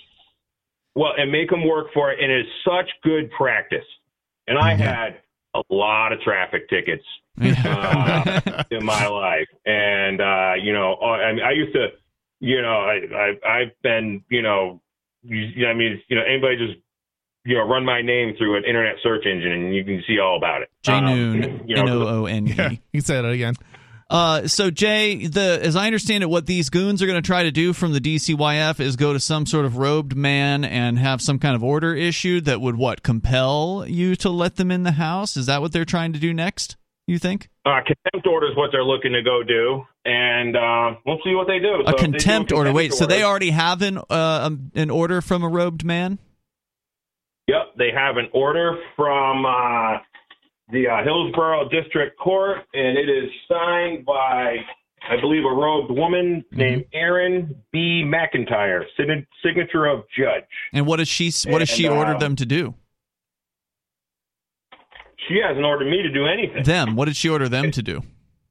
Uh, she is ordering, I hereby order that a police officer, juvenile probation, or parole officer, or child protection service worker shall enter the premises of the children in reference to the Department of Health and Human Services investigation and assess the immediate safety and well being of the children. In this order is served and executed by, if this order is served and ex- executed by a child protection service worker or juvenile probation and parole officer, a parole a police officer shall accompany child protection services. The court further further orders, in addition to entering the premises as part of the investigation, that um, the division is permitted to interview Cypress Spalding, which that's what they're calling her. You know, my daughter on there, and it's, that's not her name. Alone, without the parents present, and compel the parents to provide information for the children's medical provider and sign a release of information. And then they go on with this other stuff. Um, grant uh, that they asked for, but it doesn't look like the judge gave it to them. But this is in the affidavit. It says grant any further relief as may be just and equitable. So when that is on a document with DCYF and they show up in your house and they see some dirty dishes, maybe in, maybe um, you know there's a poopy diaper in the trash that might smell, or you know um, you know uh, kids are half covered in you know mud and you know whatever cow poop. um, this uh, you know this is like the catch-all for them. Oh well, we can just take your kids. Grant any further relief that may be just and equitable. So the thing is, is never ever give these guys consent. Never let them see your kids. And there's a website I, I can't think of it right now, but I'll I'll, I'll send it um, uh, over to you guys. That's specific to New Hampshire, and there has been millions of dollars worth of lawsuits settled against DCYF.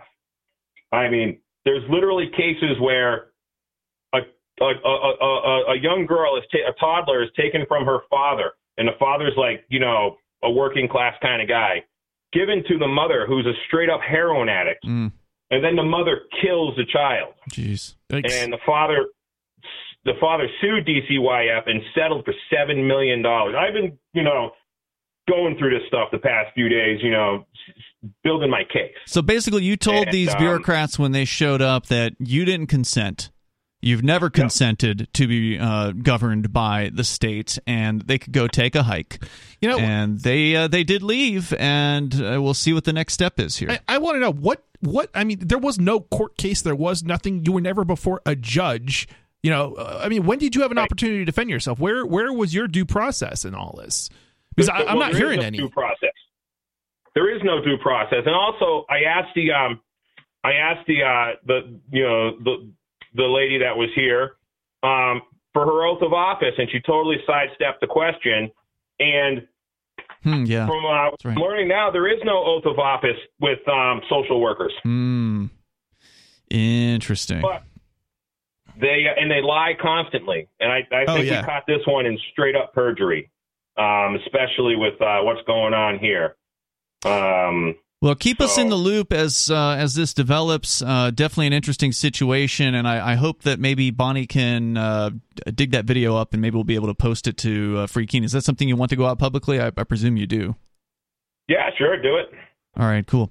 Uh, we'll see what we can do about that. And uh, like I said, Jay, keep us in the loop on this, and uh, and keep those video cameras rolling because the more video there is of this, the more people can uh, understand what really is going Yeah. on out there with with parents because it's so It's- rare that people will record interactions with these people. I was just about to say that, and people are so afraid. And then, of course, nobody understands just how terrible, D, uh, you know, D, DCYF. or DCYF whatever, yeah. is. Um, these you know so-called you know organizations, state organizations are supposed to protect kids. They're not doing that. What they're doing is they're they're basically using it as a political uh, a means of, of politically harassing you know people that they don't like. Do you have cell 411? Um, I got a new de-googled phone, so uh, I, I haven't put that one on there yet. I, I had it Oh. on my old phone. You know, you're going to have to wait till the uh, the next release. The next release will be de-googled. Ooh, we're breaking news here tonight. Um, Yeah. Yeah, that's awesome. Now you now you've now you've teased a new release. Nobody. I mean, it's obviously software's done when it's done, but can you uh, say maybe by summertime or Um, hopefully, the Okay. big question is the Apple version. yeah? Well, that that cares wouldn't be about that? Googled, right? I mean, Uh, that doesn't need to be de-googled. so yeah. As far as the de-Googled version, that maybe by uh, PorcFest. Um, Possible? Could be. Okay, all right, all right. More coming up here. Hour three. Thanks, Jay, for the call. Hour three's next. It's Free Talk Live.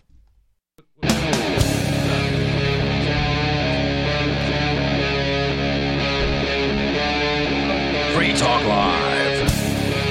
Hey, it's Free Talk Live. Phones are open here. We're kicking off the third hour of the program. And you can join us at 603 283 6160. That's 603 283 6160. Joining you tonight, it's Ian. and Chris. And nobody. Of course, you can bring up whatever is on your mind, uh, whether it be the continued abuse of peaceful people by the DCYF goons, which we were just talking with Jay Noone about, or the amazing acceptance of Bitcoin Cash on the islands of St. Kitts and St. Martin in the Caribbean. Uh, we spent the first hour with Marc Falzon on the show talking about that. So you can comment on those things, or got a little bit of what appears to be some good news. It's very rare that we get good news these days. Uh, but I do like to report on some good stuff from time to time. And Will Yakowicz over at Forbes has the story about the MORE Act. I don't know if this is as good as you guys think it is.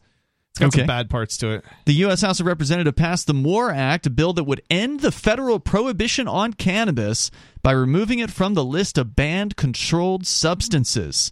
That alone is something to be pretty excited about. Of course, it still has to get through the Senate, and it says here that it's actually the second time the bill has passed the House. So the first time, a year ago, I guess, when it passed, it failed in the Senate, and it is indeed going to face what they describe as strong headwinds there. But the Marijuana Opportunity Reinvestment and Expungement Act was hmm. introduced by House Judiciary Chairman Jerrold Nadler, a Democrat from New York. It passed the House apparently today 220 to 204 And interestingly, there were it was mostly on party lines. Three Republicans voted in favor of it. The rest of the Republicans voted against it. Of course, they Do you know which ones voted for it? Uh, not offhand. I do know that two Democrats voted against it, and the rest of the Democrats voted in favor of it. And one of the Democrats who voted against it was New Hampshire's own Chris Pappas, who is uh, one of the representatives from here in New Hampshire. So, talk about people who are completely clueless as far as what the, the American people want. People are are ready to end the war on cannabis. And well, he may well know what the American people want, but maybe he's just making a lot of money off prohibition. Maybe. You know, maybe he's getting paid off. These goons uh, are continuing this drug war, and it's just so so despicable. Well, anyway, uh, you said there's problems with this bill, and I'm sure that's true, Chris. Yeah, it's it's something that would be very. Mm, let's put it this way: I think you I think you will find it particularly mm, uh, undesirable as a result. Well, I definitely see the idea of uh, unscheduling the drug as a huge deal. Not just reducing it on the schedule, not going from Schedule One to Schedule Three, but going from Schedule One to not on the drug schedule. That and if they take it thing. off the schedule, that automatically legalizes it in New Hampshire. that's correct, as I understand it. Yep. It's gonna add a five percent tax, guys. Well, uh, ca- tax. cannabis is legal for adult use in 19 states and medical use in 36 states. The bill would end the federal ban but leave legalization up to the states. The legal industry generated 25 billion in sales last year, a 43% increase over 2020 and is expected to hit 65 billion in the year 2030. During his opening statement, Nadler said the bill if made into law would reverse decades of injustices waged on Americans and especially those from communities of color. Quote, whatever one's views are on the use of marijuana for recreational or, or medicinal use, the policy of arrest, prosecution and incarceration at the federal level has proven both unwise and unjust. For far too long, we have treated marijuana as a criminal justice problem instead of as a matter of personal choice and public health. And I can't disagree with a single word of uh, of that statement. well, And even if there is a a five, Democrat and a stopped clock can be right twice a day. yeah, and and you know what? You have to expect attacks from politicians when it comes to uh, drug legalization. That's what's happened in every, Every state, state. Yeah, uh, so far. So the fact that if the feds if the feds say okay, we're going to deschedule marijuana but add a five percent federal tax, that is way better than having continued federal enforcement, continued states using the federal government as their excuse not to legalize, because that's what it was for a long time here in New Hampshire, where you would bring a decrim bill or a legalization bill in front of a, a state house committee, and the first objection they'd come up with is, well, it's illegal on the federal level. Well, if it's illegal on the federal level, let the feds enforce it. Yeah. Troy Carter, Democrat from Louisiana, said that 91% of Americans want some form of cannabis to be legal and that there are more important priorities the police should be focused on. Quote, law enforcement cannot afford to chase small pot offenders when violent crime is on the rise nationwide. The war on marijuana is a costly relic of the past. The Democratic caucus chair said there's a mass incarceration problem in the U.S., fueled by the prison industrial complex in America. He says Richard Nixon's failed war on drugs disproportionately targeted black and Latino Americans. And if I recall It correctly, didn't that was fail. That was the intention. It succeeded Yeah. beautifully in destroying the lives of a lot of people. didn't Nixon? That's what he wanted. Yeah, didn't Nixon's advisors say that the whole point of the war on drugs was to go after the blacks and the hippies? Yeah, that's uh, John Ehrlichmeyer, I think his name was, and he said that to CNN on the record, and Yep. the article was on their site last time I looked for it. Quote, it has ruined individual lives, ruined families, and ruined communities, particularly in communities of color. It's time to end the federal cannabis prohibition. House Majority Leader said this is an important issue because the majority of Americans want cannabis to be legal. He also said that he used to support tough on marijuana policies earlier in his political career. Quote, I was a supporter of the war on drugs. I've been here a long time, but it's not a gateway drug. I've been convinced of that. Marijuana has been legalized in 40% of our states, and medical marijuana is legal in 36 states. Sure, it's a gateway drug. A lot of people use marijuana to get off heroin. Yeah, that's a good point. Gateway out. This is not out of the ordinary. He says this is something Americans tell us is an appropriate thing to do. Unquote. I mean, if this old fossil has been there for so many, however many decades, he's been in the uh, the U.S. government, and even if if he can learn that he was actually mm-hmm. wrong about a thing, you know, that's a good sign. what's disappointing is the Republicans on that because the. Republicans should be saying, "Hey, we believe in small government. We believe in avoiding government overreach." That's what they claim to believe, but when it comes time to put their money where their mouth is, they're not there. The rhinos. They've actually got a, cl- a quote from one of the Republicans here. Despite the, vac- the fact the vast majority of Americans are in favor, uh, favor of legal marijuana, there were plenty of naysayers in the House. Cliff Bentz is a Republican from Oregon.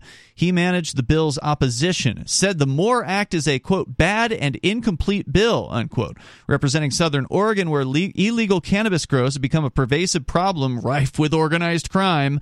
Well, that's because y'all made it illegal yeah, to grow it. alcohol was the same way during Prohibition. All you had to do was repeal Prohibition and solve the problem. Well, but instead, what they did in Oregon was they created a state controlled system where if you don't have a government permission slip, it's a crime to grow a plant. hey, So- stupid got us into this situation. Why can't stupid get us out? Yeah, so that's the problem with all these legalization systems is they just create new control structures. They Yeah. don't make it so you can just grow plants and sell them. No, there's a license. You have to ask permission. You have to pay a fee. You have to have some bureaucrat come out and inspect your facility. And so what he's saying here is despite all the licensing, despite all the regulations and the taxes that Oregon has, oh wow, People still want to grow without asking for permission. People still want to sell and buy without asking for government permission. They want to avoid the government taxes. They want to get the cheapest, best marijuana they can without having to go through mm-hmm. the system. And of course, anybody who knows anything about weed, or a lot of people who have been in the marijuana business for a while, really know what they're doing, they are excluded from this new system. That's right. So they were victimized during the drug war, and now they're getting victimized again. He says legalization has been a disaster for Oregon, explaining that drug cartels are stealing water and threatening locals. Can't have a drug cartel without having Prohibition. prohibition. Yep. So yeah, don't be fooled by all of the stories about legalization out there. You And don't be fooled by saying Republicans want the government out of your business. Yep, exactly. I mean, it seems like such a poor choice, though, to you know make criminals out of people who are not stealing, you know, water, so to speak, just because some people are, right? Like, mm-hmm. Well, basically, as Milton Friedman put it, what the government does is it serves as the protection racket for the cartels Yeah. by keeping legal competition out. Right. Yep. No one would have to steal water if you didn't have to ask for a permission slip to sell and grow marijuana in Oregon, because then anyone could legally set up a place to, to grow it. They wouldn't have to worry about, you know, funneling water from some river or whatever. And and that's part And of the they would be so much more efficient than criminals and gangs. yeah, there's more coming up here. Apparently, it's an 8% tax, not a 5%, which is much Oh, worse. wow. More coming up.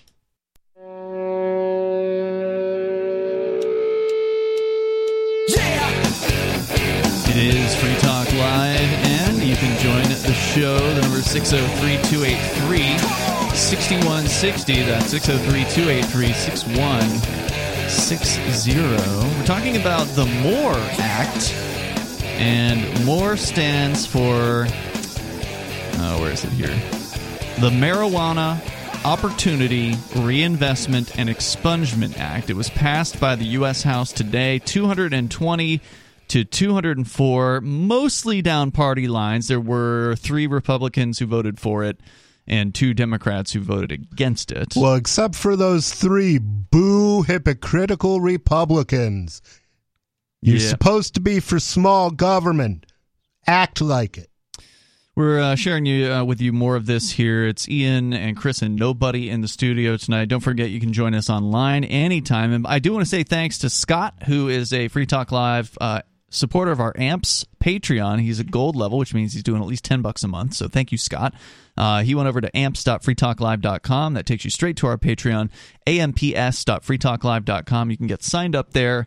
And you get some cool perks. You get some benefits for Perks? for helping us out, uh, and we really appreciate it. So thank you, Scott, and thank you to everybody else who is a member over at amps.freetalklive.com. We'll uh, get back into the More Act here in moments. Uh, we go first, though, to Alu Axelman calling us from New Hampshire. He's one of the uh, Oh. authors and editor over at the Liberty Block. Alu, welcome. Hey, how's it going, guys? Hey. The MORE Act and cannabis being legalized or descheduled won't matter because we're going to secede from the union. So I don't know if Heck yeah. the Senate and and dictator Biden will sign this into law first or will secede first. Both of them could be a year, five years away, ten years away. Um, so it's hard to know, but I'm just going to keep focusing on independence.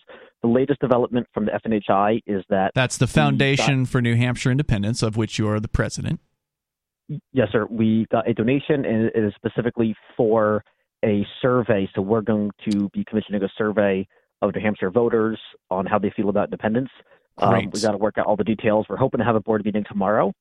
So we're going to work out the details, and, and depending on who we go with exactly, we're hoping to be able to write the questions. So if we can write five questions about, you know, asking people in New Hampshire how they feel about the federal government, do they love DC politicians? Do they believe DC politicians come in their lives better than them or better than those in Concord? Um, and, and questions like that. And then a question about do you support independence or do you support uh, us being able to vote on independence? Hopefully, we can get some some great feedback and see exactly where we're at for the baseline, and then we'll do a poll again in a few years maybe and see if we've moved the needle. So that's the great news. We got a donation. It's, it's enough money. Yeah, run a poll I, I love it. I be- actually reached out to the uh, St. Anselm College. I got the contact information from Carla Gericke over there. Uh, she's one of your board members. And uh, the dude got back to me and asked me for a few details. And I said, Well, I want to present all the details to the Foundation for New Hampshire Independence. And it's going to be about this and that. And we'd like to do it, you know, by the summertime, if uh, ideally. And he, uh, it's been a few days. He hasn't gotten back to me. So it'll be something I'll be follow- following up on uh, next week. And the Saint Anselm, for listeners that aren't familiar, it's a it's a college here in New Hampshire, and they they're sort of known for doing scientific surveys here in the state. So I, I don't know who else uh, does them very often here. Who else would you consider looking at? Oliver, have you considered so, that? So what we're looking at now, and especially with, with the, the the donor and some others we're working with, um, it seems like they want to go with Survey USA because they trust them a lot, and, and it would be part of a, a poll. It would be just one part. They want to do eight states. They want to do Texas, I Oh. believe, Hawaii, Alaska, and a few others. A few other pretty pro liberty states, maybe Florida too. So Interesting. And get you know voters in all eight states and kind of do some apples to apples comparisons of seeing who wins as far as the most pro independence voters. So it'll kind of be a part of a multi state thing. So it'll be Mm. great to compare New Hampshire sentiment to other states, but also it'll be great for New Hampshire. And we could write the questions for New Hampshire's survey, so it'll be kind of part of a bigger thing. But the Mhm. FNHI would, would totally be uh, sponsoring this survey, so that's great news. So that's number one. wow. The next thing is there's a uh, rally in Concord tomorrow for gun rights. I think it's the big annual Women's Defense League gun rights rally from noon to 2 p.m. So everyone better go to Concord and do that. So we'll be there with Liberty Block and the books and everything. And Nice. the third big thing is that um, I'm making a lot of progress on my next book, Presumed Guilty. It's going to be my biggest book and best book by far. It's probably going to be about 15 bucks and or three goldbacks. Um, I'm really hoping to publish it in, in like as soon as two weeks, maybe as soon as a few more guys review it and make sure it's it's totally legally accurate and awesome. I think um, nobody so was trying to ask you a pumped about that book. question, uh, Oliver. What was it? Do you know? Nobody Um, I actually had a suggestion for you for one of the questions, and it's not specifically about our about our states uh, seceding. It is if another state chose to secede from the union, would you support going to war with them to make Mm. them stay? Oh wow. yeah, that's a good one. Yeah, that's, Yeah. that's an awesome question. Um, we we will definitely be considering that. I've I've been thinking about that um, for a while, so that's one of the questions we would love to ask Yeah, Groovy. because for all eight states. That way, we can see if people in Texas would support the federal government, you know, sending troops to kill us if we left, and vice versa for all the states. So that's a great question. Yeah, and Mhm. one of the one of the things that people are constantly saying is, well, they'll just invade. Well, will they? I mean, if the population doesn't support invasion of a state that you know declares independence, then that argument you know kind of goes bye bye. Yeah. Well, the Yeah, problem there is was some cowboy usually on TikTok live like two weeks ago saying that. Mm-hmm. Go ahead, nobody. usually the population doesn't support wars, so we've got to be out in front of it Mm. and ready and organized before it happens to stop it in its tracks before they can start it. Yep, absolutely. Awesome. Oliver, that's anything else you want to share? Uh, I think that's about all. Thanks, man. Keep up the good work out there. I'm glad to hear that uh, there's some people that are willing to back this thing and get some uh, actual polling, some principled polling going on. Because so far, the you know the polls that we've reported on over the last few years have left a lot. You know they've been they've been lacking. They haven't really come at it from the right Uh, perspective. if you're still there, what do, do we have a number on what that cost? Yeah, um, it, it looks like it'll be to do eight states with what we want to do with the amount of people is about fifty thousand. Wow. And it would be eight states, and it would be uh, 600 to 800 people in each state. So that's what we're thinking about now, but we're all still still working. On that. So there's the somebody who but a lot put forward factors. one person put forward fifty thousand dollars to do this. Yeah, and it's actually um, someone who wants to be totally anonymous. Wow. Philanthropic, philanthropic trust, so we don't even know who it is. Hey, Um, I want I know a contact who knows him. I, I just wanted to say thank you uh, to the person who made this uh, donation Yeah, because very that's gen- uh, very that's generous. Very Yeah, generous. yeah, it's that's the what I was nicest saying. Thing that thank him. anyone's ever done. Yeah, for I was me. thinking we were going to have trouble raising the six six thousand dollars that we would need to hire just to do New Hampshire with uh, Saint Anselm because I, I heard a rumor that that's what they would charge Yeah. uh, for it. I'm thinking, okay, well, yeah, we'll see.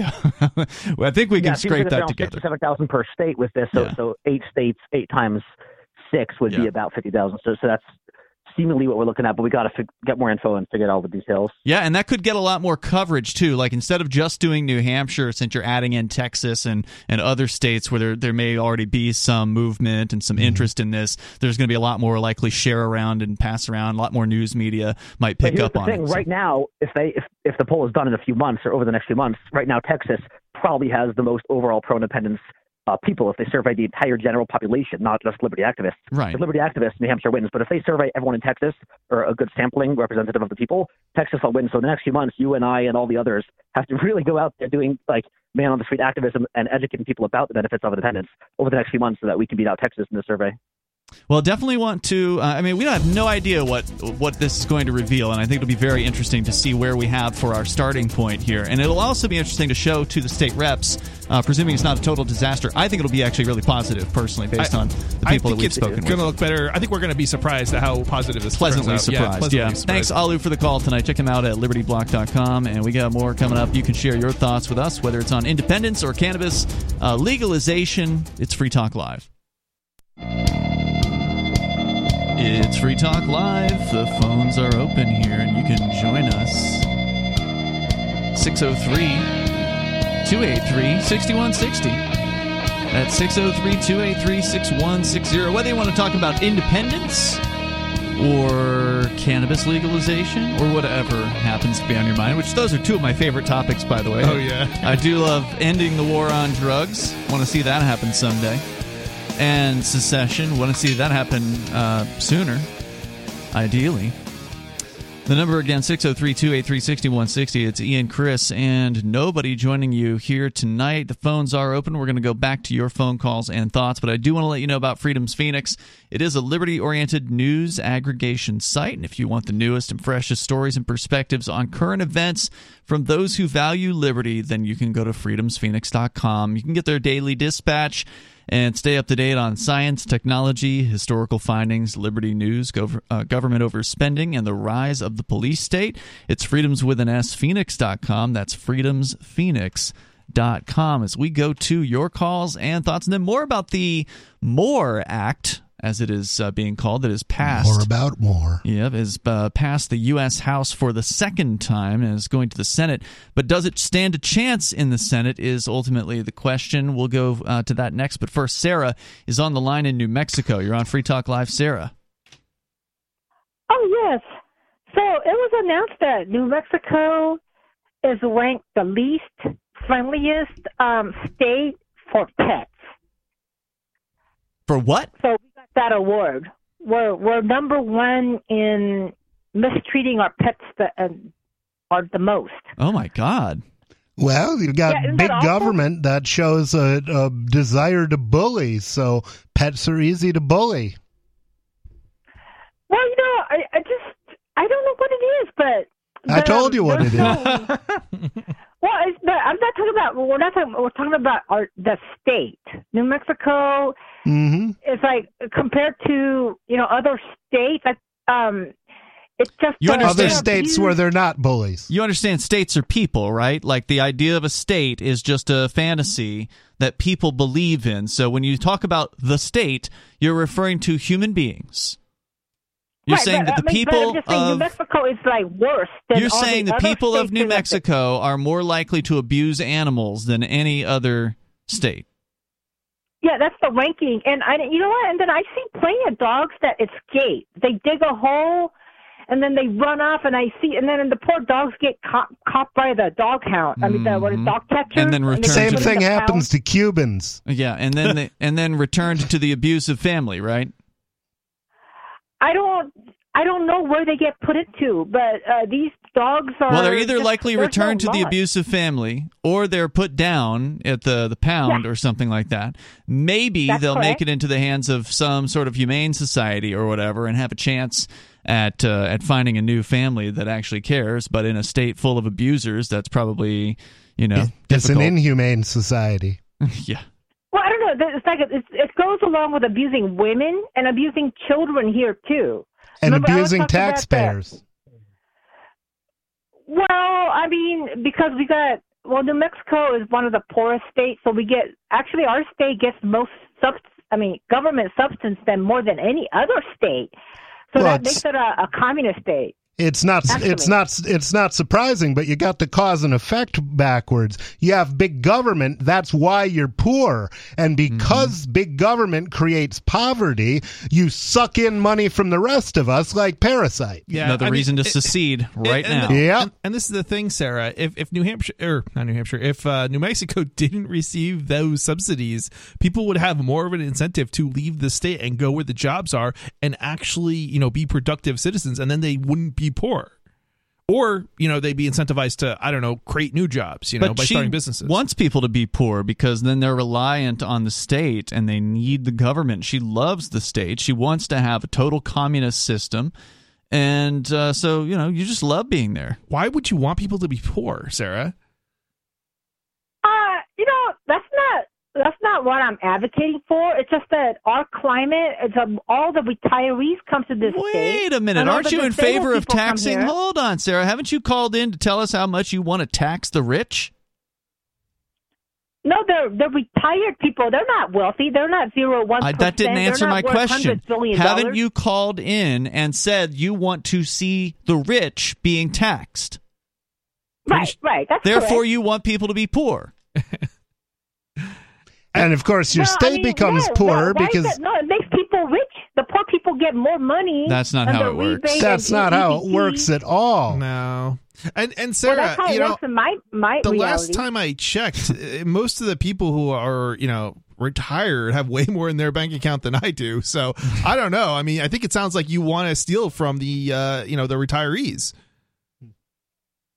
Why the retirees? No, when, when we tax the multi-billionaires, the retirees get free hearing aid instead of paying thousand dollars, five hundred dollars how a many month. billionaires and it's do you think working out are? so well that you're one of the poorest states in the, in the nation. So uh, how so how is that? Why hasn't all this taxing and stealing and spending? Why hasn't it solved your problem? Why aren't you all rich down there? How many billionaires? I'd like are her to there? answer that question. Okay. You might have to repeat the question, well, Sarah. Well, you know, the the poverty has because this used to be middle of nowhere. It's not caused by communism. The communism we have that Oh, because so it's we the don't have any location. money. So wait, Yeah, th- that, there, there's no shipping here. so it's that So there's, not no enough industry. there's not enough taxing going on, and so you need to tax harder and make sure that more people can get subsidized, and that's going to somehow fix things. I mean, I'll tell you what, no matter where you are, if people are free to produce, they will come there in droves Mm-hmm. and they will produce. You don't need somebody to make people produce. You just need to get out of the way and let them do it. Yeah. And that's what New Mexico has failed to do. And that is how they have cre- created an environment of failure and poverty. Yeah, Sarah, and I just want to point something out to you. Uh, New Hampshire has like 20 miles of coastline, I believe it is. Um, like almost no coastline, and it's not you know one of the poorest states in the nation. So I don't know. it's one of the wealthiest. yeah, it's one of the wealthiest, exactly. Which is. I'm a, I'm a bit skeptical of this argument that just because you don't have a coastline, that's the reason for poverty in New, in New Mexico. Freedom and wealth go together. Poverty and Well, government this is, this go has been together. A, a dust bowl for. Have you heard of hundred Nevada? I mean, Nevada Right. is also a desert, and they have some of the most successful, commercially successful cities on the planet. Las Vegas was built in the middle of nowhere. They have no natural resources. Uh, unless you consider sand to be a, a natural resource. But they made Not that this kind of sand. amazing vacation uh, and money spending destination. And why did they build it there? Because they could get out from under some of the asinine laws you people force on the rest of us. Thanks, Sarah, for the call tonight. The number is 603 283 6160. Another great example, of course, is Hong Kong, which is basically just a rock.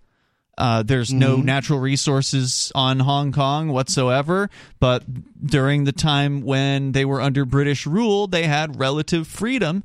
And that place opened up for business and said, "Come on in, hang out your shingle, and create." And they did, and it became one of the it became the most economically free place on the planet in short order. And it's going to go the other way now. It's going to descend are into Oh, yeah. into poverty as soon as the Chinese communists take over. Yeah, and it's uh Well, they- not that they haven't, but Well, there's a as they take over more. yeah, there's a um, transitionary yeah, period of like there was 30 supposed years. to be 30 years, but they were in there brutalizing people last year, year two Yeah. years ago. Com- Companies are beginning to flee Hong Kong and China because of just Right. how bad it really is there. And uh, yeah, If you want to weigh in here, you can uh, join the conversation 603 283 6160. By the way, uh, welcome to. Uh, this hardly ever happens to us because we're just one of the, the smaller channels on Twitch, but looks like one of the other Twitch channels, Jen Camo, has what they call raided the channel, which means when they finish their broadcast of playing a video game or whatever they were doing, they can pick a channel and send all of their viewers to that one channel. So they just sent their viewers over to the Free Talk Live uh, stream. So thank you. Yeah, welcome. Welcome, the- guys. Yeah, welcome to the program. Uh, if you want to join us here, you can bring up whatever you want. The number is 603 283 6160. That's 603 283 6160. You can join us on the radio. This is Free Talk Live.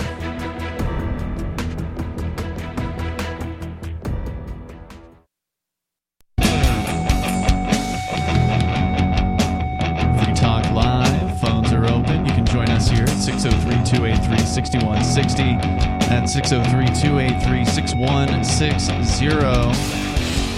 And joining you in the studio tonight, it's Ian Chris. And nobody. Don't forget, you can join us online at freetalklive.com. We have a lot of features there. If you have missed a moment of the show, that's okay. We've got archives that go way back. You can click and download, or you can subscribe to our podcast. Just go to feeds.freetalklive.com for our RSS feeds.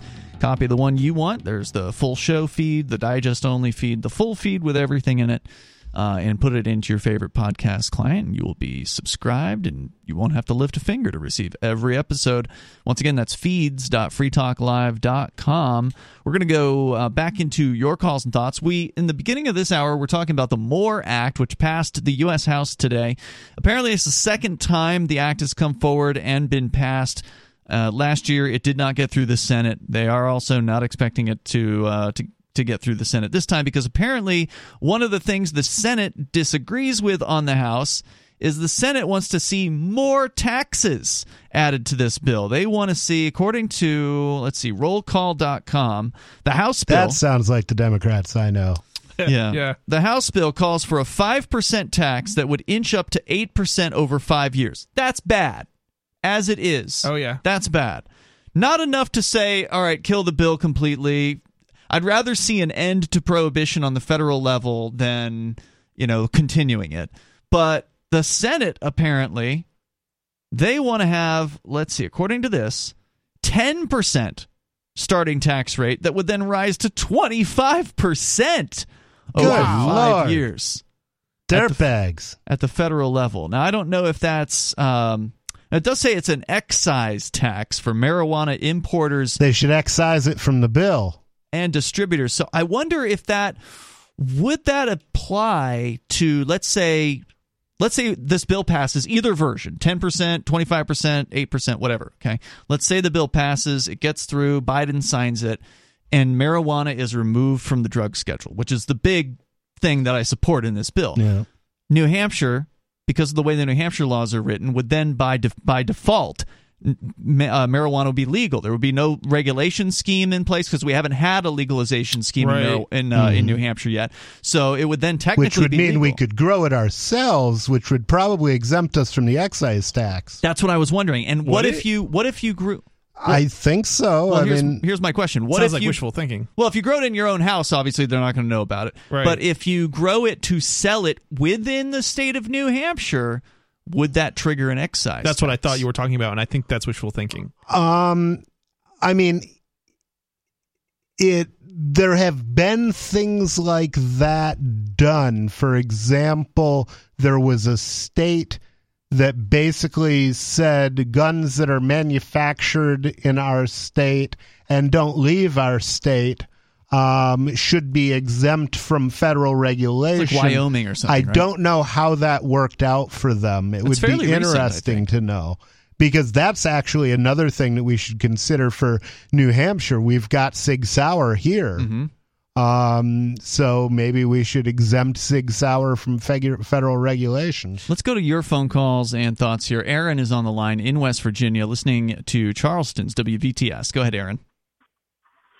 Hey, so of course, if we grow uh, pot in our house, they will know about it because, of course, the NSA is watching everything we do. you know, but I, I gotta say, you you have convinced me. I was raised religiously, and so I've always been against legalized marijuana. Hmm. But you've convinced me because I don't want to pay for cops to chase after some hippie with a joint instead of violent criminals. Right. And I don't want to pay for them to be in jail because that's just wasting money.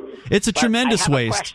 And, and before well, you go with the since question, you're a religious man, I'll point out to you that the Rastas quote the Bible and say that God gave man dominion over all the seeding plants, Hmm. and marijuana is a seeding plant. So I'm not a big Bible guy, but if you are, maybe you can maybe you can look up what it says about plants that seed. Well, that actually was my question. So Hmm. I feel like years ago, Pat Robertson, I don't know if it was marijuana specifically, but came out against some of the drug laws and he wanted to let some of the drug criminals out of jail. Wow. Because it's like a waste of time. They're not being productive. Let them out and Right. let them go be productive and live normal lives. Good for Have him. That's a religious Christian thing to do. Yep. Has other religious leaders jumped on this? Because if they did, that might move the Republican Party, I think. Yeah, that's a good good question uh, on this, and and I guess if you talk to the Republicans, they'll just say they don't like the way the bill is structured. So they're not saying they're against legalization; they're saying they don't like some of the details. So maybe they're quibbling over the, the tax rate or or whatever. They don't get a whole lot to say. I mean, the Republicans aren't exactly anti-tax, though. I mean, they say it No, maybe, but they're not. not. So I don't not. know if that's what they're arguing over. If, Uh, if that's what I think claiming. that's their excuse. But you make a great point, Aaron, and that is that the majority of people who have been convicted for drug quote unquote crimes would otherwise be living productive lives because marijuana isn't some sort of drug that's going to cripple you and make you completely ineffective. Most of these people had a job. Most of these I mean, it people might for a couple hours, but you get over it. most of these people were showing up to work. Everyone who I've ever known that that has uh, has used marijuana is a productive person who gets it gets a job done, and you know then they want to relax at the end of the day with the way they want to relax. It's crazy the amount of productivity that we're losing because these people are are taxed and, and put into prison and forced labor and, and all that. Uh, Aaron, anything else you want to share? And well, Taco Bell would love it because they would get more sales, right? Boom, boom.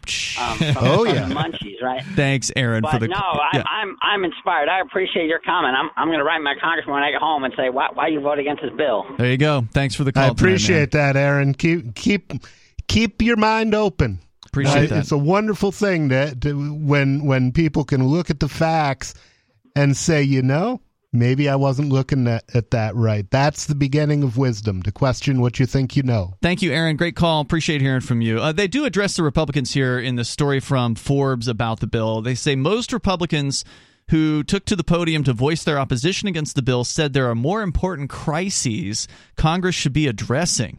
From the invasion of Ukraine to rising gas prices to inflation. What a stupid Well, then just vote for this, and you can get it out of the way and never have to deal with it again. Yeah. It's going to take up as much of your time to defeat this bill as it will Right. to pass it. What a pathetic excuse uh, to, to do nothing. Republican Jim Jordan from Ohio said he voted nay because politicians should focus on, quote, things that matter, unquote, adding that immigration at the southern border and crime should be priorities. The lives of the people of the United States matter. And when you scumbags are ruining lives, that matters. Yeah, that sounds like such a self-serving statement.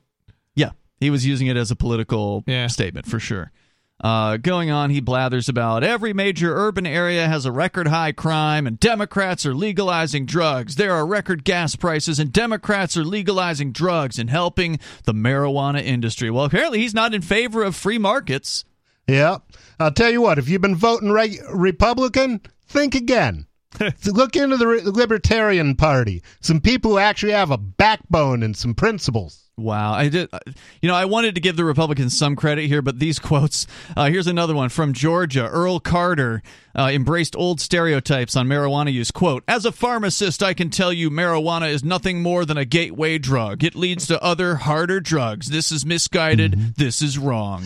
As as, as an economist, I can tell you that what the government is doing with the war on drugs is is defending scumbags like you and your big pharma friends, so they can push poison on a miserable population instead of letting them smoke weed. Yeah, he definitely has a uh, interest in uh, not legalizing Mhm. weed because it'll actually help It would people. ruin his monopoly. Yep, and uh, undermine his monopoly. Andy Biggs, Republican from Arizona, which is, by the way, a legal state, uh, referred to the bill as a quote piece of garbage unquote, claiming it will legalize activity in businesses controlled by international drug cartels. Huh? There aren't. How many alcohol gangs are there in the United States, you moron? Wow. Stephen? Well, well, well actually, I'll give him this. New Hampshire does have a uh, alcohol gang. Well, it's the government. Yes.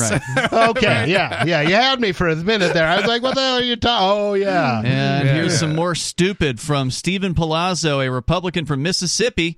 He raised concerns over how decriminalizing marijuana on the federal level would hurt children. Quote, the MORE Act is not in the war on drugs. All it does is poison our children and weaken our country. Put our children first, not the dope dealers. I'll tell you what, those children would be a lot happier if their parents weren't in prison for nothing. Wow. It's just amazing that we are in 2022 and people are still saying the same old crap. This is why we need the guillotines. Well, most of them are going to be dying off shortly.